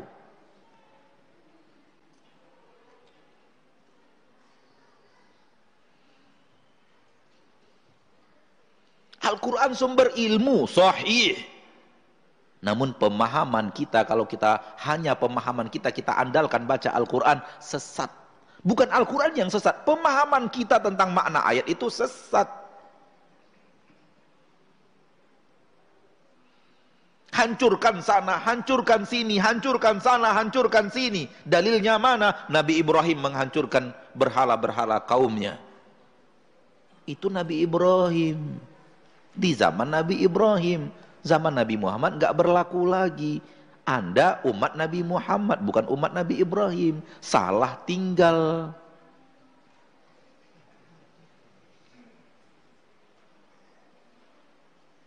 Komunikasi dengan jin, suruh jin ini, jin itu, jin ini, jin itu, perintahkan. Dalilnya mana? Nabi Sulaiman, ada di dalam Al-Quran. Mas, itu Nabi Sulaiman. Allah berikan kepadanya mukjizat namanya menguasai alam jin yang tidak Allah berikan kepada nabi mana pun. Itu mukjizat Nabi Sulaiman bukan orang kayak ente.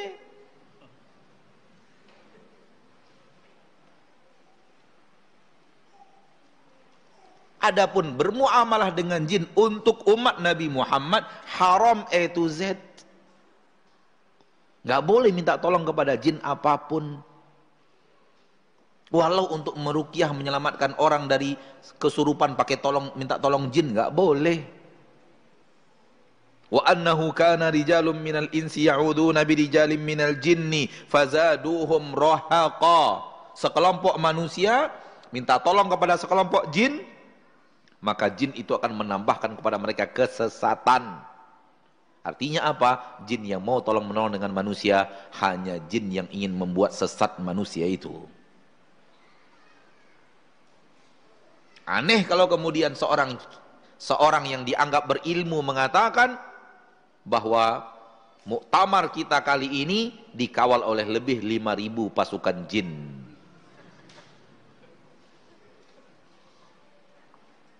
Subhanallah. Tunjukkan kepada aku wahai ustaz, tunjukkan kepada aku wahai ulama yang dikatakan ulama oleh manusia kapan Nabi Muhammad SAW melakukan seperti itu. Kapan beliau dikawal dan menyuruh jin mengawal dirinya dan mengawal pertempuran? Ada. Kapan Nabi Muhammad satu kali minta tolong jin ini, jin itu? Ada di Nabi Sulaiman, benar, itu Nabi Sulaiman.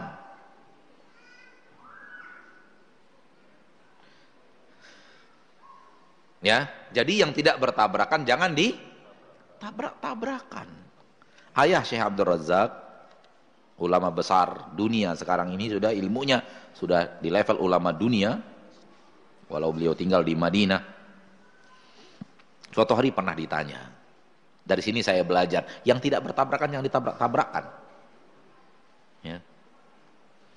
Dalam pertanyaannya itu ketika kami duduk belajar ilmu bersama beliau ada pertanyaan seperti ini. Sehabis pelajaran ada pertanyaan. Salah satu pertanyaan yang datang adalah Syekh, mana yang lebih utama? Saya sholat di masjid di dekat rumah saya, namun saya berada di saf yang pertama, atau saya kejarkan ke Masjid Nabawi, namun saya masbuk di Masjid Nabawi. Mana yang lebih utama Syekh? Kata Syekh yang lebih utama, ente kejarkan ke Masjid Nabawi, saf pertama. Dari situ saya belajar, oh yang tidak bertabrakan jangan di tabrak-tabrakan. Nah,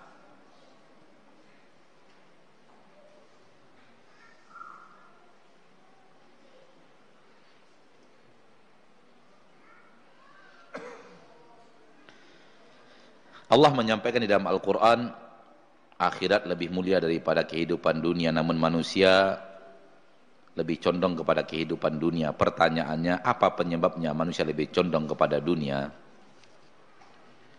kira-kira antum jawab apa ya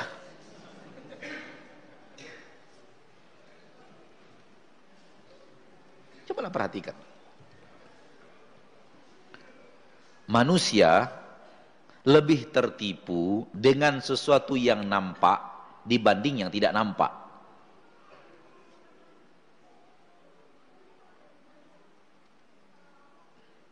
Atau manusia lebih tertipu dengan pembayaran cash dibanding pembayaran nanti, tunda.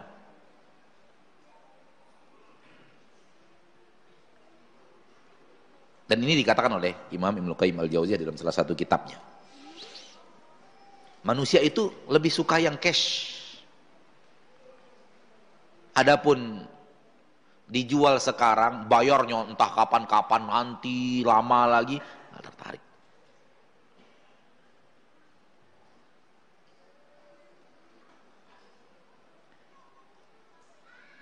Walau sekarang sudah mulai terbalik ya. Sekarang udah mulai terbalik. Orang lebih suka kredit dibanding cash kan? Iya. Penjual juga begitu, Pak. Penjual lebih suka membayar menjual kredit dibanding cash. Dan ke, percaya tidak percaya ini sudah terbalik sangat luar biasa loh.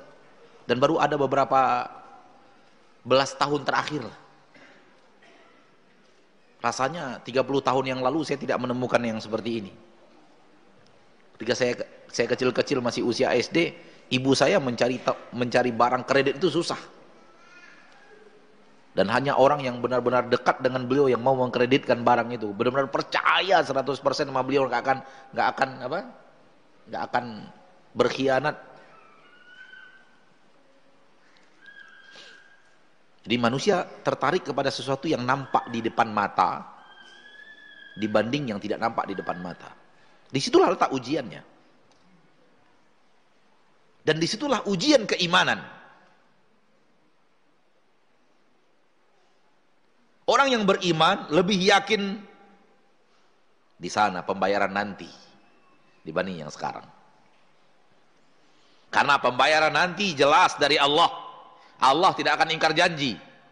Itu bukan kalimat-kalimat hanya motivasi, ndak, itu kebenaran yang sebenar-benar benar. Allah mengatakan inna wa'dallahi haqqa. Sesungguhnya janji Allah sesuatu yang benar-benar janji. Innallaha la yukhliful mi'ad. Allah tidak akan pernah ingkar janji. Sehingga dia lebih berharap Allah yang membayar dibanding manusia yang bayar.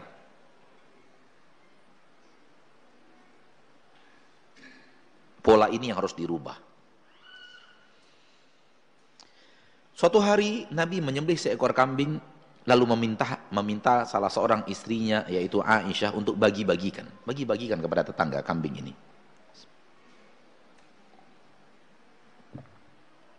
Lalu beliau pergi dengan urusan yang beliau lakukan. Lalu pulang dan bertanya, bagaimana kambing tadi?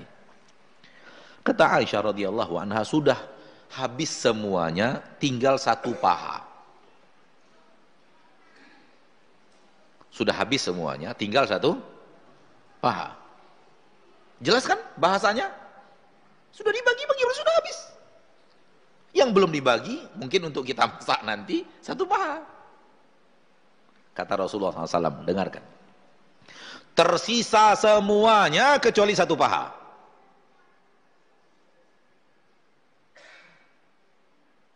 Paham? Justru yang dibagi-bagi itulah yang tersisa. Kenapa? Yang dibagi-bagi tadi sudah masuk akhirat untuk dinikmati. Yang satu paha ini belum masuk akhirat. Kalau dimakan, habis di perut, keluar kuning, selesai. Gak dapat apa-apa, sudah tinggal itu. Justru yang diberi, yang yang diinfakkan, itulah yang milik kita, itulah yang tersisa. Untuk memahamkan ini di dalam pikiran, menanamkannya di dalam hati, nggak gampang. Ada uang dalam kantong nih, satu juta. Mau disisakan semuanya, atau mau disisakan 800 juta. Kalau disisakan semuanya, berarti apa? Infakkan semuanya. 800 ribu berarti ya. Anda nyebut 800 juta tadi. Salah ngomong ya. 800 ribu. Di dalam kantong ada 1 juta nih. Mau disisakan semuanya atau mau disisakan 800 ribu? Atau mau disisakan 100 ribu? Atau mau disisakan 20 ribu? Kalau mau disisakan semuanya, infakkan semuanya. Tersisa dia di akhirat utuh selama-lamanya khalidina fiha abada. 101 juta yang kita infakkan saudaraku, 1 juta yang kita infakkan manakala diterima oleh Allah sebagai amal saleh karena dilakukan dengan ikhlas bukan riya. Dan semoga harapan terbesar kita Allah memasukkan kita menjadi penduduk surga dan kita mendapatkan 1 juta yang kita infakkan tadi plus kelipatannya yang Allah berikan itu selama-lamanya dinikmati. Makanya Nabi mengatakan tersisa. Atau mau kita sisakan 800 ribu, infakkan 800 ribu, yang belum tersisa di dompet 200 ribu. Atau mau kita sisakan 500 ribu, ambil 500 ribu infakkan, itulah yang tersisa. Itulah yang ya yang yang yang yang yang, yang apa namanya? yang yang yang yang sudah baki ya yang yang yang tersisa untuk kita nikmati yang masih bekal untuk kita. Atau mau kita sisakan cuman sepuluh ribu, udah ambil sepuluh ribu sisakan untuk akhirat kita, ini untuk akhirat saya. Yang ini untuk saya habis-habiskan. Untuk saya bekal saya yang sepuluh ribu. Kata Nabi SAW, kata Aisyah radhiyallahu anha, sudah habis semuanya, yang tersisa cuman satu paha. Kata Nabi, tersisa semuanya kecuali satu paha. Manakala seorang manusia sudah pandai menanamkan di dalam hatinya pemahaman seperti ini, dia selamat dari tipuan dunia. Justru yang kita infakkan itu, itulah harta kita yang sebenarnya. Justru yang kita tinggalkan, tidak mau kita infakkan, kita pelihara, pelihara, itulah yang akan hilang dari diri kita. Betul tidak? Secara teori dapat, pengamalannya yang ribet. Butuh latihan. Di awal-awal harus dipaksakan sampai bisa mengamalkan tanpa pemaksaan. Sehingga ketika dipanggil berinfak, bismillah, infakkan.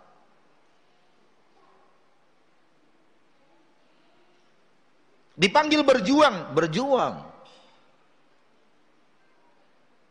Dipanggil infak tenaga, infak pikiran, infak waktu, infak, infakkan. Gak ada keraguan di dalamnya. Tabungan yang sudah berpuluh-puluh tahun, belasan tahun ditabungkan, diminta untuk serahkan.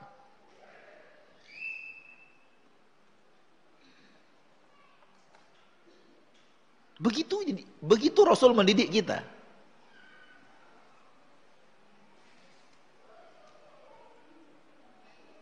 Begitu Allah mendidik kita di dalam Al-Quran. Lihat awal juz yang keempat. Surat An-Nisa. Lan tanalul birra hatta tunfiku mimma tuhibbun. Kalian tidak akan mendapatkan kebajikan yang sebenar-benarnya kebaikan. Sampai kalian infakkan hal yang paling kalian cintai. Apa yang kalian cintai. Sampai kalian menginfakkan apa yang kalian cintai. Kau lihat. Datang seorang sahabat. Abu Talha Al-Ansari. Penduduk asli Madinah. Ya Rasulullah, wahai Rasulullah. Allah menurunkan firman-Nya lan tanalul birra hatta tunfiqu mimma tuhibbun. Kalian tidak mendapatkan kebajikan yang sebenar-benar kebajikan sampai kalian menginfakkan apa yang kalian cintai. Ya Rasulullah kebunku yang paling kucintai bernama Bayraha. Itu yang paling kucintai. Saya infakkan untuk Allah dan Rasulnya.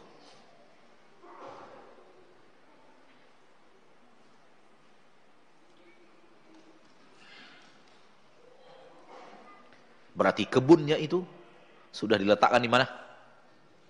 Di surga. Kata Rasulullah SAW, saya melihat kurma-kurma dengan buah yang ranum di surga Allah milik Abu Dahdah yang menginfakkan kebunnya di jalan Allah. Saya sudah melihat kebun-kebun Abu Dahdah di surga. Dalam kisah lain ada ada Abu Dahdah. Kalau ini Abu Talha. Yang pertama tadi Abu Talha lantaran lebih Kisah lain Abu Dahdah yang juga menginfakkan kebunnya di jalan Allah. Lalu Nabi mengatakan, "Kam min izqin fil jannati li Abi Dahdah." Alangkah banyaknya kebun-kebun yang ranum dengan buah kurma di surga punya Abu Dahdah. Setelah dia infakkan kebunnya di dunia. Menanamkan ini yang tak mudah. Ya, wallahu alam.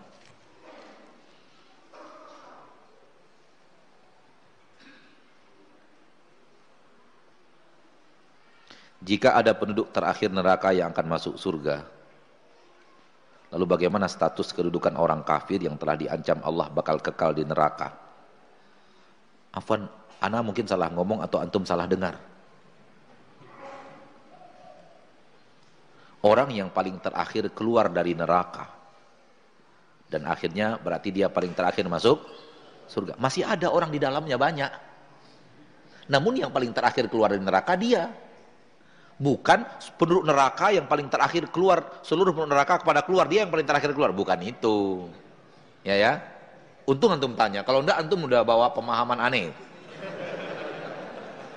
Untung antum tanya. Jazakallah khair yang saya katakan tadi manusia terbagi dua yang masuk neraka tak semuanya yang masuk neraka kekal di neraka ada di antara penduduk neraka itu yang akhirnya diselamatkan dari neraka dan masuk surga. Ketika yang paling terakhir keluar dari neraka, sisanya kekal di neraka selama-lamanya. Semoga antum faham.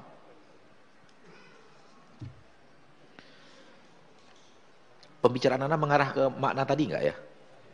Hah? Iya. Berarti menurut pemahaman dari antum ketika Anda baca tadi, seluruh penduduk neraka keluar semua, tinggal dia yang terakhir gitu. Itu ke sana ke arahnya tadi? Nauzubillah kalau ke sana arahnya, bukan itu yang saya maksud. Tidak juga ya? Berarti beda pemahaman. ya, beda pemahaman. Tidak begitu ya, orang kafir kekal di neraka. Enggak akan masuk surga. Yang wafat dalam keadaan kafir. Seperti Abu Jahal, Fir'aun, Namrus, Qarun, Bulahab. Ya. Dan itu orang-orang yang sudah pasti ke neraka, makanya kita berani sebut namanya dan yang seperti dia. Maksudnya apa? Mati dalam keadaan kafir. Tak beriman kepada Allah dan dan Rasulnya. Akan gagal di neraka selama-lamanya. Adapun yang masuk neraka, kemudian ada kesempatan untuk keluar dari neraka adalah orang yang masih Islam. Namun banyak dosa. Dan Allah tidak ampuni dosanya ketika dihisap. Akhirnya harus dibakar dulu di neraka, biar dia merasakan akibat daripada perbuatan dirinya sendiri melanggar syariat di dunia. Namun ada batasnya Allah angkat masuk ke surga.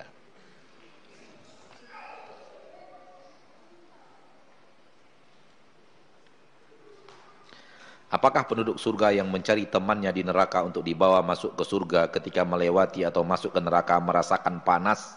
Gak bisa masuk dong kalau merasakan panas. Ya apa kan? Kalau terbakar pula penduduk surga masuk ke neraka nyari teman-temannya, ya nggak bisa masuk. Allahu alam. Berarti ada hal yang luar biasa terjadi kehendak Allah. Allah bisa berkehendak apa pun. Malaikat yang mengazab di neraka, kepanasan nggak dengan neraka itu? Hah? Nabi Ibrahim yang masuk api di dunia, kepanasan nggak dengan api itu?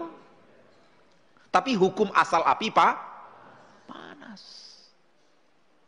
Ada kajian lagi, sebenarnya api itu nggak panas katanya. Aneh, sebenarnya api itu panas. Ketika Allah berkehendak tidak panas untuk orang-orang tertentu, ya Allah berkehendak tidak panas untuk orang-orang ter tertentu. Hukum asal api panas, jangan dibalik. Hukum asal api dingin. Cuman karena kalian tidak punya ilmunya, kalian merasa panas. Gitu. Kerjaan setan bolak-balik, Pak. Hukum asal api panas. Oleh karena hukum asal api panas, Allah perintahkan api dingin untuk Nabi Ibrahim. Ya narukuni barda. Wahai api, jadilah engkau dingin. Kenapa? Karena hukum asal api pak panas. Karena pernah dengar pak. Sebenarnya api itu dingin. Cuman kalau kalian tidak tahu ilmunya kan jadi panas. Ini kan membalikkan. Yang mana yang asal, yang mana yang tidak asal. Yang mana hukum asli, yang mana hukum pengecualian. Itu contoh Nabi Ibrahim katanya. Gak kepanasan dalam api. Maka hukum asal api tak panas katanya, dingin. Cuman karena kalian tidak punya ilmunya, kalian merasakan kepanasan. Terus Nabi Muhammad merasakan apa api itu coba? Terus ashabul ukhdud, wali-wali Allah yang sudah pasti dipuji oleh Allah di dalam Al-Quran, kepanasan dan meninggal di dalam api. Ya, wallahu alam.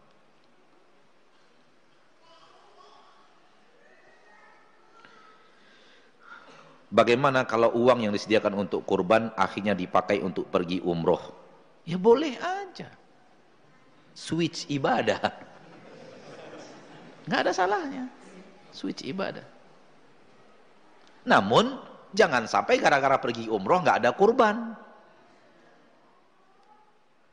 Karena berarti Anda punya kemampuan uang. Kalau punya kemampuan uang, lebih utama kurban di waktunya. Lebih utama kurban di waktunya. Karena Nabi SAW mengatakan, barang siapa yang memiliki kemampuan dan tidak berkurban. Jangan dekat-dekati tempat solat kita. Menunjukkan bahwa penekanan untuk berkurban bagi yang mampu di hari raya kurban hal yang sangat ditegaskan. Maka kalau di switch biaya itu dipindahkan ke umroh boleh. Tinggal ganti dengan biaya kurban yang lebih sesuai dengan kemampuan kita. Misalnya awalnya mau kurban nih dengan seekor sapi yang harganya 45 juta. Kekurangan biaya umroh, ambil sebahagian untuk umroh, jadikan untuk seekor kambing. Bisa kan? Bisa, masih masih kurban juga. Masih tetap melakukan kurban walau tidak dengan niat sebelumnya. Niat awalnya sapi dengan berat eh, 400 kilogram misalnya.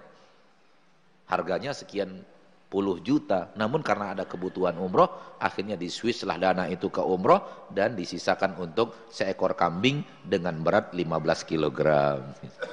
Misalnya gitu. Allahu a'lam.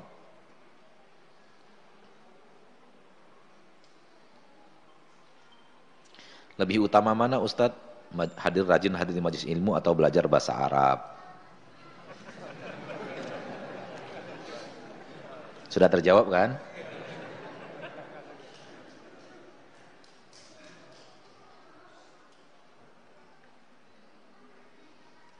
Ustadz benarkah masuk surga karena kasih sayang Allah bukan karena kita sholat, sedekah, amal baik dan yang lainnya? Itu ada hadisnya tegas dalam masalah itu. La yadkhulu ahadukumul jannata bi'amalih. Hadisnya sahih. Tak seorang pun di antara kalian yang masuk surga karena amalnya. Qalu berkata para sahabat, "Wala anta ya Rasulullah?" Tidak juga engkau wahai Rasulullah. Rasul mengatakan, "Wala ana." Tidak juga saya. Tegas banget. Illa an yataghammadani Allahu bi rahmatin minhu wa fadl. Kecuali kalau Allah rahmati aku dan berikan karunia-Nya itu kepada aku. Tegas kan? Tegas. Namun banyak orang yang salah faham. Sehingga akhirnya merasa bahwa untuk apa berarti amal kalau nggak akan masuk surga. Padahal di dalam ayat-ayat lain banyak Allah mengatakan ini adalah ganjaran ketika Allah bicara nikmat surga, ini adalah ganjaran apa yang kalian amalkan.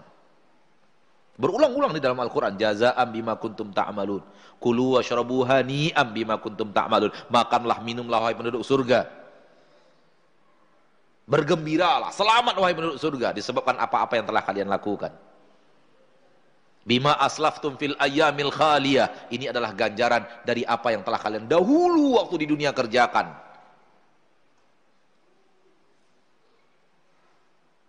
Namun berhadapan dengan yang tadi ditanyakan banyak sekali yang sulit memahami. Mudah-mudahan jawaban saya sekarang bisa membuat yang tadi tidak faham menjadi faham. Bapak Ibu kaum muslimin dan muslimat. Bukankah di dunia ini nikmat Allah yang Allah berikan kepada kita terlalu banyak? Ya atau tidak? Bukankah ibadah kita kalau dibandingkan dengan banyaknya nikmat yang Allah berikan kepada kita di dunia, gak cukup untuk bayar nikmat-nikmat itu? Tolong jawab ya atau tidak? Misalnya gini, nikmat Allah nih kita kita Allah berikan kepada kita begitu banyak. Kita ibadah, ibadah kita ini kalau di kalau harus untuk membayar nikmat itu tekor. Betul tidak? Kalau antum meyakini itu sebagaimana yang ana yakini, maka dengarkan berikut ini. Sekiranya setelah kita dihisap oleh Allah, andai, ini hanya andai, memahamkan, mendekatkan pemahaman kepada antum.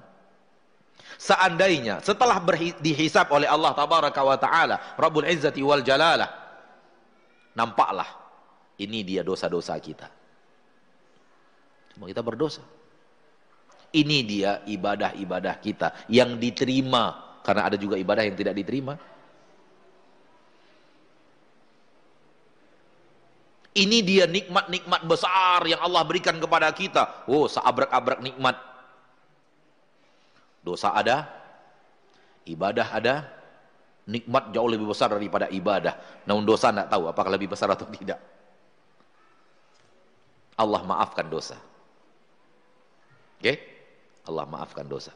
Dosamu yang banyak ini, dusta berapa kali, lihat yang tidak boleh dilihat berapa kali, mengucapkan yang tidak boleh diucapkan berapa kali, mendengar yang tidak boleh didengar berapa kali, bersuuzon berapa kali, banyak nih dimaafkan, sudah maaf. Ini tidak akan engkau tidak akan diadab dengan dosa-dosamu ini. Tinggal lagi ada ibadah dan nikmat. Sekiranya, seandainya Allah mengatakan engkau telah beribadah, namun nikmat yang kau terima begitu banyak, enggak cukup loh untuk bayar. Saya anggap impas Ibadahmu yang sedikit ini sudah cukup untuk membayar nikmatmu yang sangat teramat banyak yang kuberikan kepadamu di dunia. Impas. Habis semuanya. Habislah dosa dimaafkan. Habislah ibadah pembayar nikmat yang ada di dunia. Kosong. Paham? Lalu Allah katakan kepada kita. Hai hambaku, dosamu sudah kumaafkan. Ibadahmu sudah tidak ada lagi pembayar nikmat-nikmat yang banyak yang kuberikan kepadamu, sekarang engkau nihil. Sudah, kembali menjadi tanah. Kira-kira Allah zolim gak begitu? Hah? Gak zolim kan? Berarti nggak berhak dong dapat surga. Kalau Allah lakukan itu, Allah nggak zolim sehingga nggak nggak perlu nggak bisa nuntut. Allah saya udah sholat mana mana mana mana mana surgaku. Ya Allah saya udah puasa loh. Sekian Ramadan saya puasa terus. Walau pakai dusta, walau pakai riba, walau pakai nonton yang tidak benar. Aku sudah sholat, udah puasa, ya orang mana mana mana surgaku. Jangan nuntut gitu. Karena kalau Allah jadikan semua kita tanah lagi, Allah nggak zolim dan Allah tidak tidak berbuat hal yang zolim untuk kita. Sudah syukur Allah ampunkan dosa kita. Sudah syukur Allah anggap ibadah kita sudah cukup untuk membayar nikmat yang sangat banyak yang bisa kita telah kita pakai di dunia dari nikmat-nikmatnya. Sudah syukur kita nggak diazab walaupun nggak masuk surga. Itu yang dimaksud oleh hadis Nabi. Jangan kalian anggap karena kalian sholat lalu minta surga kepada Allah. Aku sudah sholat mana surgaku ya Allah. Bukan untuk itu ibadah itu. Jadi dari dari ilustrasi ini kita faham bahwa hamba Allah mukmin yang Allah maafkan dosanya, yang Allah terima ibadahnya, walau sudah Allah berikan nikmat-nikmat besar di dunia, lalu Allah masukkan ke surga karena Allah ingin memuliakan dia, ingin merahmati dia, ingin memberikan karunia besar kepadanya lebih besar daripada di dunia. Ini makna hadis. Sehingga surga itu adalah rahmat Allah. Allah ingin memuliakan sebahagian hambanya untuk dimasukkan ke dalam surga. Karena kalau tidak Allah masukkan surga dengan cara yang tadi, Allah nggak zolim, Allah nggak salah. Walaupun orang yang rajin ibadah, puasa, akhirnya nggak dapat surga, Allah nggak zolim. Maka masuk surganya, dimasukkan Allah ke dalam surganya, adalah karunia besar, karunia dari Allah. Oke? Bisa difahami? Dengan cara yang tadi bisa difahami?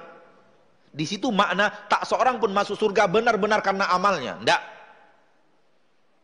Karena Allah ingin menyayangi dirimu. Karena Allah ingin memuliakan engkau. Namun derajat di surga ditentukan dengan banyaknya amal di dunia. Sehingga yang terbanyak amalnya di dunia, tempat-tempat lebih baik di surga. Butuh keadilan dong.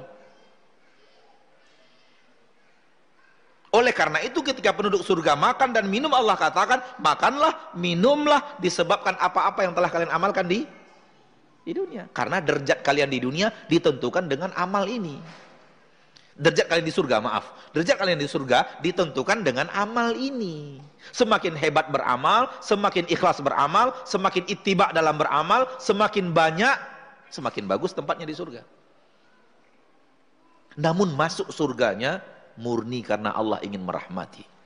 Karena kalau Allah ingin semua kembali ke ke tanah, Allah nggak zalim. Sebagaimana Allah mengembalikan seluruh hewan kepada tanah. Bukankah Allah telah mengembalikan hewan ke tanah? Sebagaimana yang ada dalam hadis Nabi SAW. Hewan-hewan dikumpulkan. Rusa dikumpulkan. Harimau dikumpul. Dihidupkan lagi loh. Dan terjadi kisos sesama mereka. Di dalam Al-Quran mungkin ayatnya antum hafal Allah berfirman wa idzal wuhushu husyirat. Ketika hewan-hewan Allah bangkitkan dan Allah kumpulkan di padang mahsyar.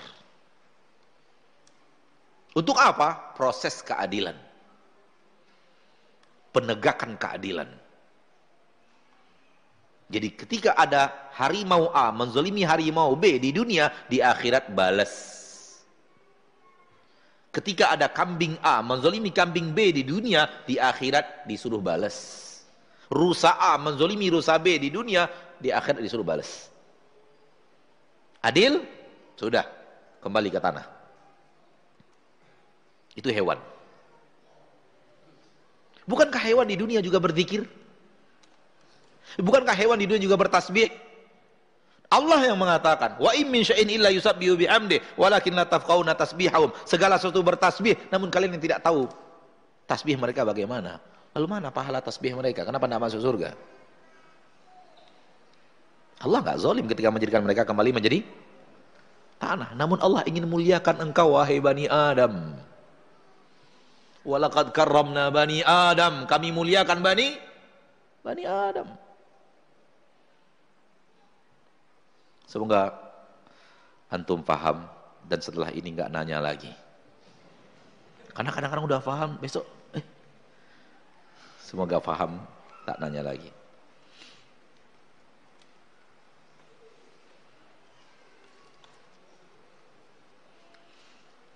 Apakah seorang yang berdosa seperti berzina namun sudah taubat tetap akan dihukum di akhirat atau harus dirajam di dunia agar bebas hukuman di akhirat? Enggak dua-duanya. Kalau memang sudah bertaubat di dunia dan taubatnya Allah terima, maka di akhirat tidak di tidak dihukum lagi karena sudah bertaubat. Lebih berat dosa mana? Dosa zina atau dosa syirik? Dosa syirik. Orang yang bertaubat dari syirik Allah terima enggak? Kalau syirik aja Allah ampuni apalagi zina.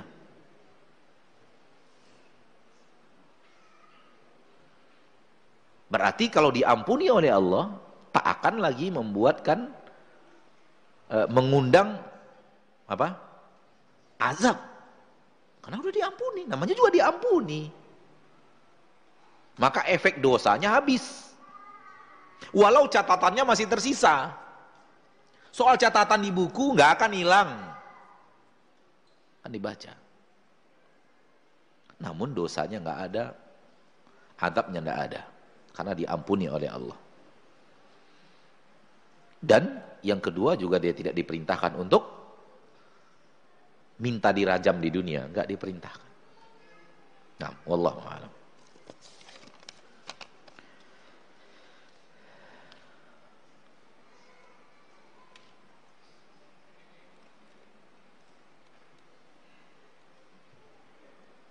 Senam aerobik dengan musik dilarang dalam agama Islam.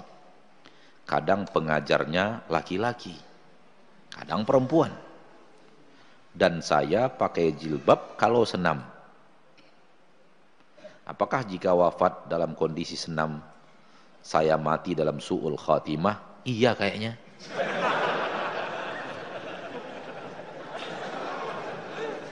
Kayaknya sih iya gitu.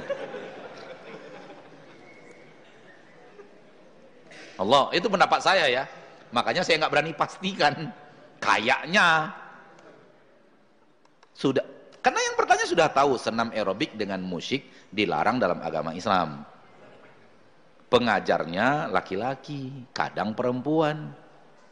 Namun saya tetap hadir pakai jilbab pula. Kalau saya wafat dalam kondisi itu, apakah wafat su'ul khatimah? Ya makanya jawaban saya kayak tadi, kayaknya iya deh.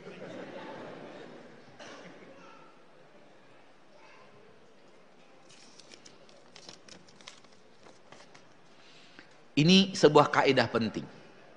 Yaitu, kalau saya wafat di sana, apakah saya wafatnya husnul khatimah atau su'ul khatimah? Dengan itu kita bisa membedakan apakah itu maksiat atau tidak.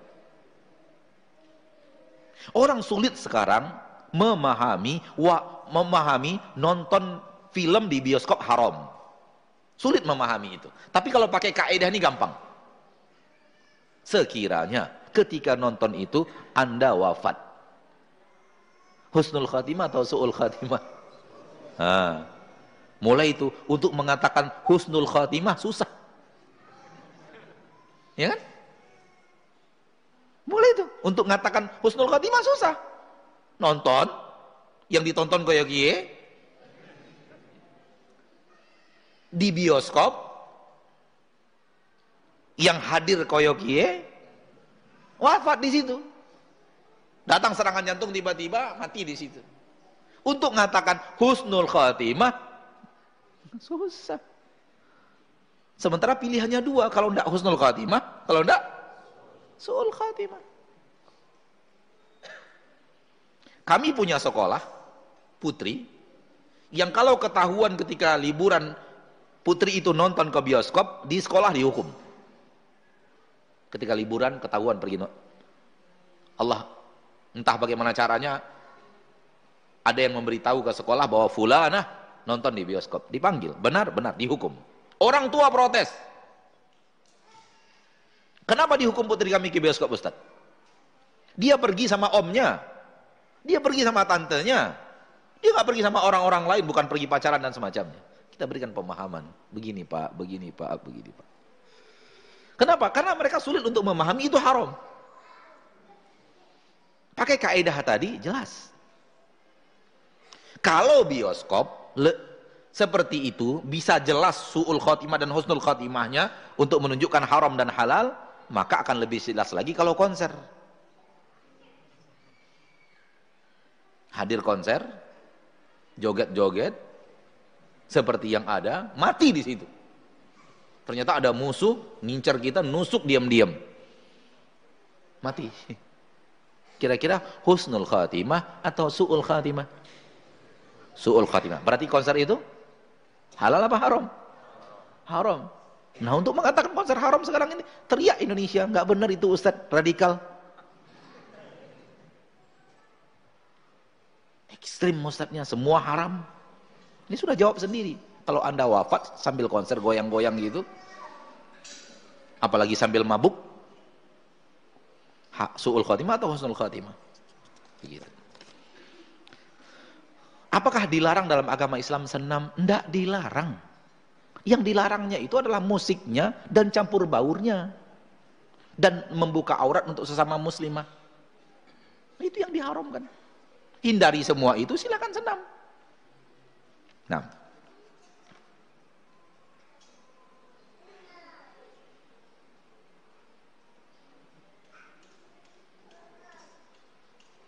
Apakah Allah akan menerima dan memaafkan hambanya yang berbuat khilaf dan dosa yang berulang-ulang dan kemudian bertaubat kepada Allah? Secara kaidah kalau taubatnya serius Allah terima. Ini secara kaidah. Kaidahnya begitu. Kalau taubatnya serius Allah Allah terima. Tergantung serius apa enggak serius. Dan Allah yang maha menakar serius atau tidak serius.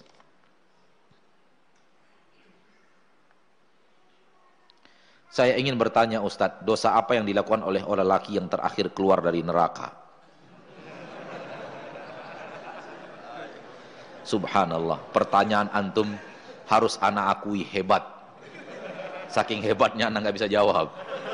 Nggak bisa anak jawab. Nggak tahu anak subhanallah. Kenapa? Karena nggak diberitahu oleh Allah dan Rasulnya di dalam hadis. Lelaki ini membuat ini, tapi yang pasti dia berbuat dosa lah. Ya. Namun dia masih muslim, belum kafir, belum musyrik.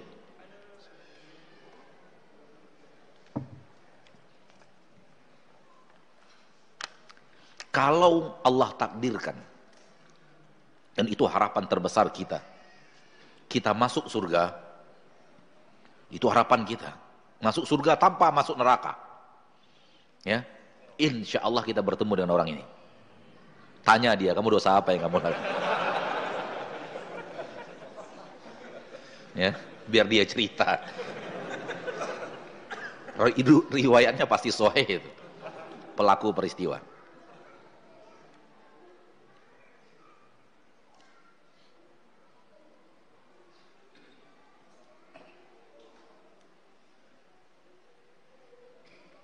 Ustadz suami saya sangat baik dan soleh. Beruntung benar. Sangat baik dan soleh. Soleh berhubungan dengan agama, baik berhubungan dengan akhlak. Karena belum tentu orang yang mengerti agama akhlaknya baik. Dan belum tentu orang yang akhlaknya baik, agamanya baik. Oleh karena itu Nabi mengatakan kepada uh, orang tua yang punya gadis yang dipinang orang, Kata Nabi SAW, "Idza ja'akum man tardawna dinahu wa khuluquhu fazawwijuh." Apabila datang kepada kalian seorang lelaki melamar putri kalian, yang datang itu orang yang kalian ridhoi agamanya dan akhlaknya. Agamanya dan akhlak. Berarti agamanya baik, akidahnya baik, manhatnya baik, akhlaknya juga baik. Nah, suaminya baik dan soleh, berarti soleh agamanya, baik di akhlaknya, sempurna saudara. Masya Allah. Beruntung ibu yang seperti ini dan siapa pun wanita yang seperti itu. Hanya saja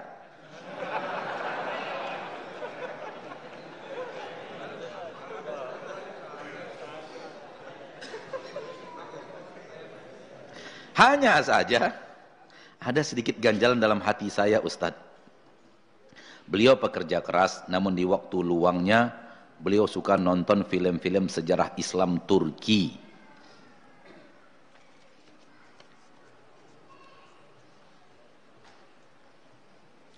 Percaya tidak percaya, inilah sifat manusia yang tak pernah akan merasa puas.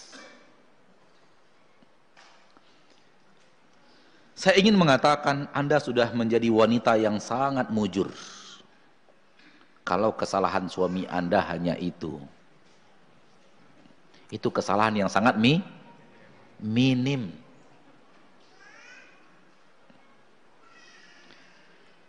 maka jangan keluhkan lagi kesalahan yang sangat minim itu kepada ustadz di pengajian.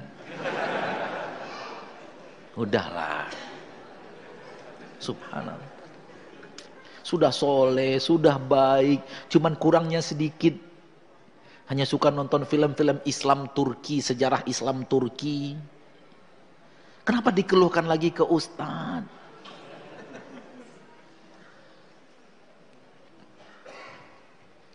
Kalau ada seorang lelaki baik dan saleh, kekurangannya hanya itu, waduh luar biasa itu. Anda beruntung luar biasa dapat suami. Kalau bisa sujud syukur 40 hari 40 malam. Karena wanita-wanita lain suaminya jauh lebih di bawah itu. Coba tanya kalau nggak percaya. Ada yang suaminya suka marah. Ada yang kata-katanya nyakiti banget. Jadi Anda sudah mendapatkan nikmat yang sangat teramat besar, syukurlah nikmat itu. Maaf, masyarakat masyarakat muslimin mungkin sampai di sini jawaban kita terhadap pertanyaan-pertanyaan yang bisa saya jawab. Mohon maaf atas pertanyaan lain yang belum bisa kita jawab pada kesempatan yang berbahagia ini.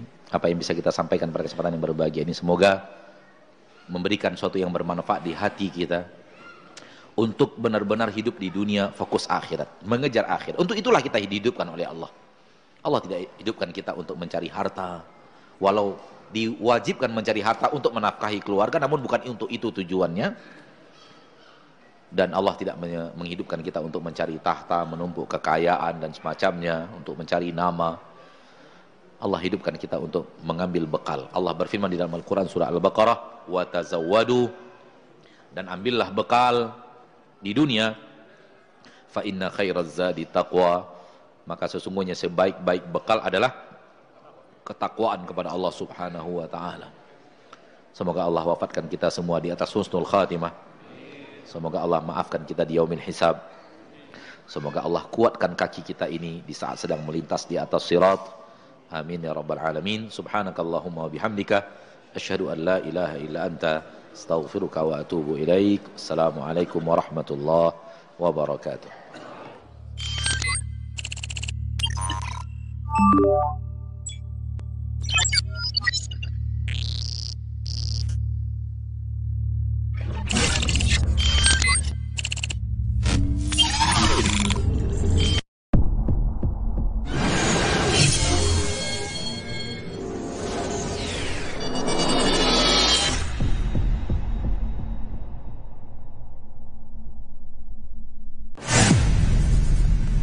Assalamualaikum warahmatullahi wabarakatuh. Alhamdulillah rabbil alamin wa salatu wassalamu ala ashrafil anbiya wal mursalin wa ala alihi wa sahbihi ajma'in amma ba'd. Kaum muslimin dan kaum muslimat di mana pun antum dan antunna berada rahimani wa rahimakumullah. Alhamdulillah atas segala rahmat dan nikmat Allah Subhanahu wa taala. Allah tabaraka wa taala memberikan kemudahan kepada kita untuk memulai progres pembangunan masjid dan asrama. Dimulai dari pekerjaan yang sedang antum saksikan sekarang yaitu progres pemasangan tiang pancang yang sudah dimulai dari tiang pancang perdana pada tanggal 1 Desember pada tahun yang lalu dan masih berlanjut hingga hari ini seperti yang bisa antum saksikan di layar kaca. Sebuah masjid dengan ukuran 70 kali 90 meter persegi, tiga lantai, lima asrama yang masing-masing berukuran 18 meter kali 46 meter lebih kurang dan masing-masing 6 lantai. Pengerjaan pondasinya berjalan sekaligus. Insyaallah taala. Kami memohon kepada Allah Rabbul Izzati wal Jalalah agar Allah tabaraka wa taala memudahkan untuk kami niat suci ini. Kemudian kami mengajak kaum muslimin dan kaum muslimat dari seluruh Nusantara di mana pun antum dan antuna sekarang berada. Mari kita bersama-sama bahu membahu untuk mewujudkan sebuah niat suci membentuk sebuah pusat halakah ilmiah terbesar di Indonesia dan mungkin saja terbesar di Asia Tenggara insyaallah taala di tempat ini niat itu akan kita wujudkan biidnillahi azza wa jalla biaya yang dibutuhkan untuk tiang pancang saja dan belum termasuk pondasi sekitar 21,6 miliar rupiah. Ada 3.000 tiang pancang yang harus ditanam. Insya Allah Ta'ala. Dan inilah yang bisa antum saksikan sekarang. Inilah yang sedang kita kerjakan sekarang. Semoga Allah mudahkan. Kembali kami mengajak saudaraku, saudariku, kaum muslimin dan muslimat.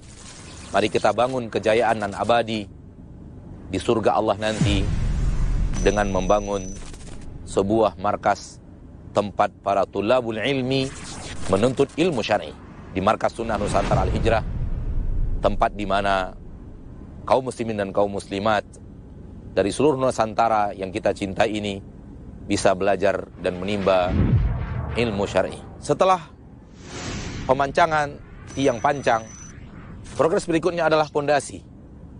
Dan setelah pondasi adalah bangunan sebahagian daripada masjid dan sebahagian daripada asrama untuk target bisa dipakai pada awal tahun 2023 insyaallah taala kami berusaha dan kami yakin Allah akan membantu melalui antum dan antunna kaum muslimin dan muslimat bahwa proyek ini setahun perjalanannya sudah ada sebahagian bangunan masjid dan sebahagian bangunan asrama yang sudah bisa dipakai untuk menampung dan menanti para tulabul ilm yang akan belajar ilmu agama Allah Subhanahu wa taala.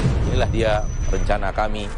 Semoga Allah mudahkan dan semoga kita bisa bekerja sama menuju kesuksesan kita di akhirat kelak. Sallallahu wasallam wa baraka wa an'am ala abdihi wa rasulihi Muhammad. Alhamdulillahi rabbil alamin.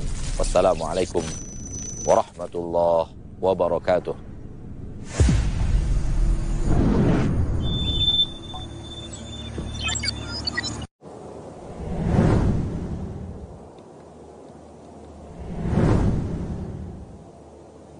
Saudara-saudaraku yang kucintai karena Allah, kita luluskan niat untuk benar-benar berjuang di sini e, meninggalkan efek-efek yang baik guna mengalir kepada kita pahalanya setelah kita wafat dan guna memenuhi catatan amal kita yang membuat kita bahagia nanti ketika bertemu Allah di surga.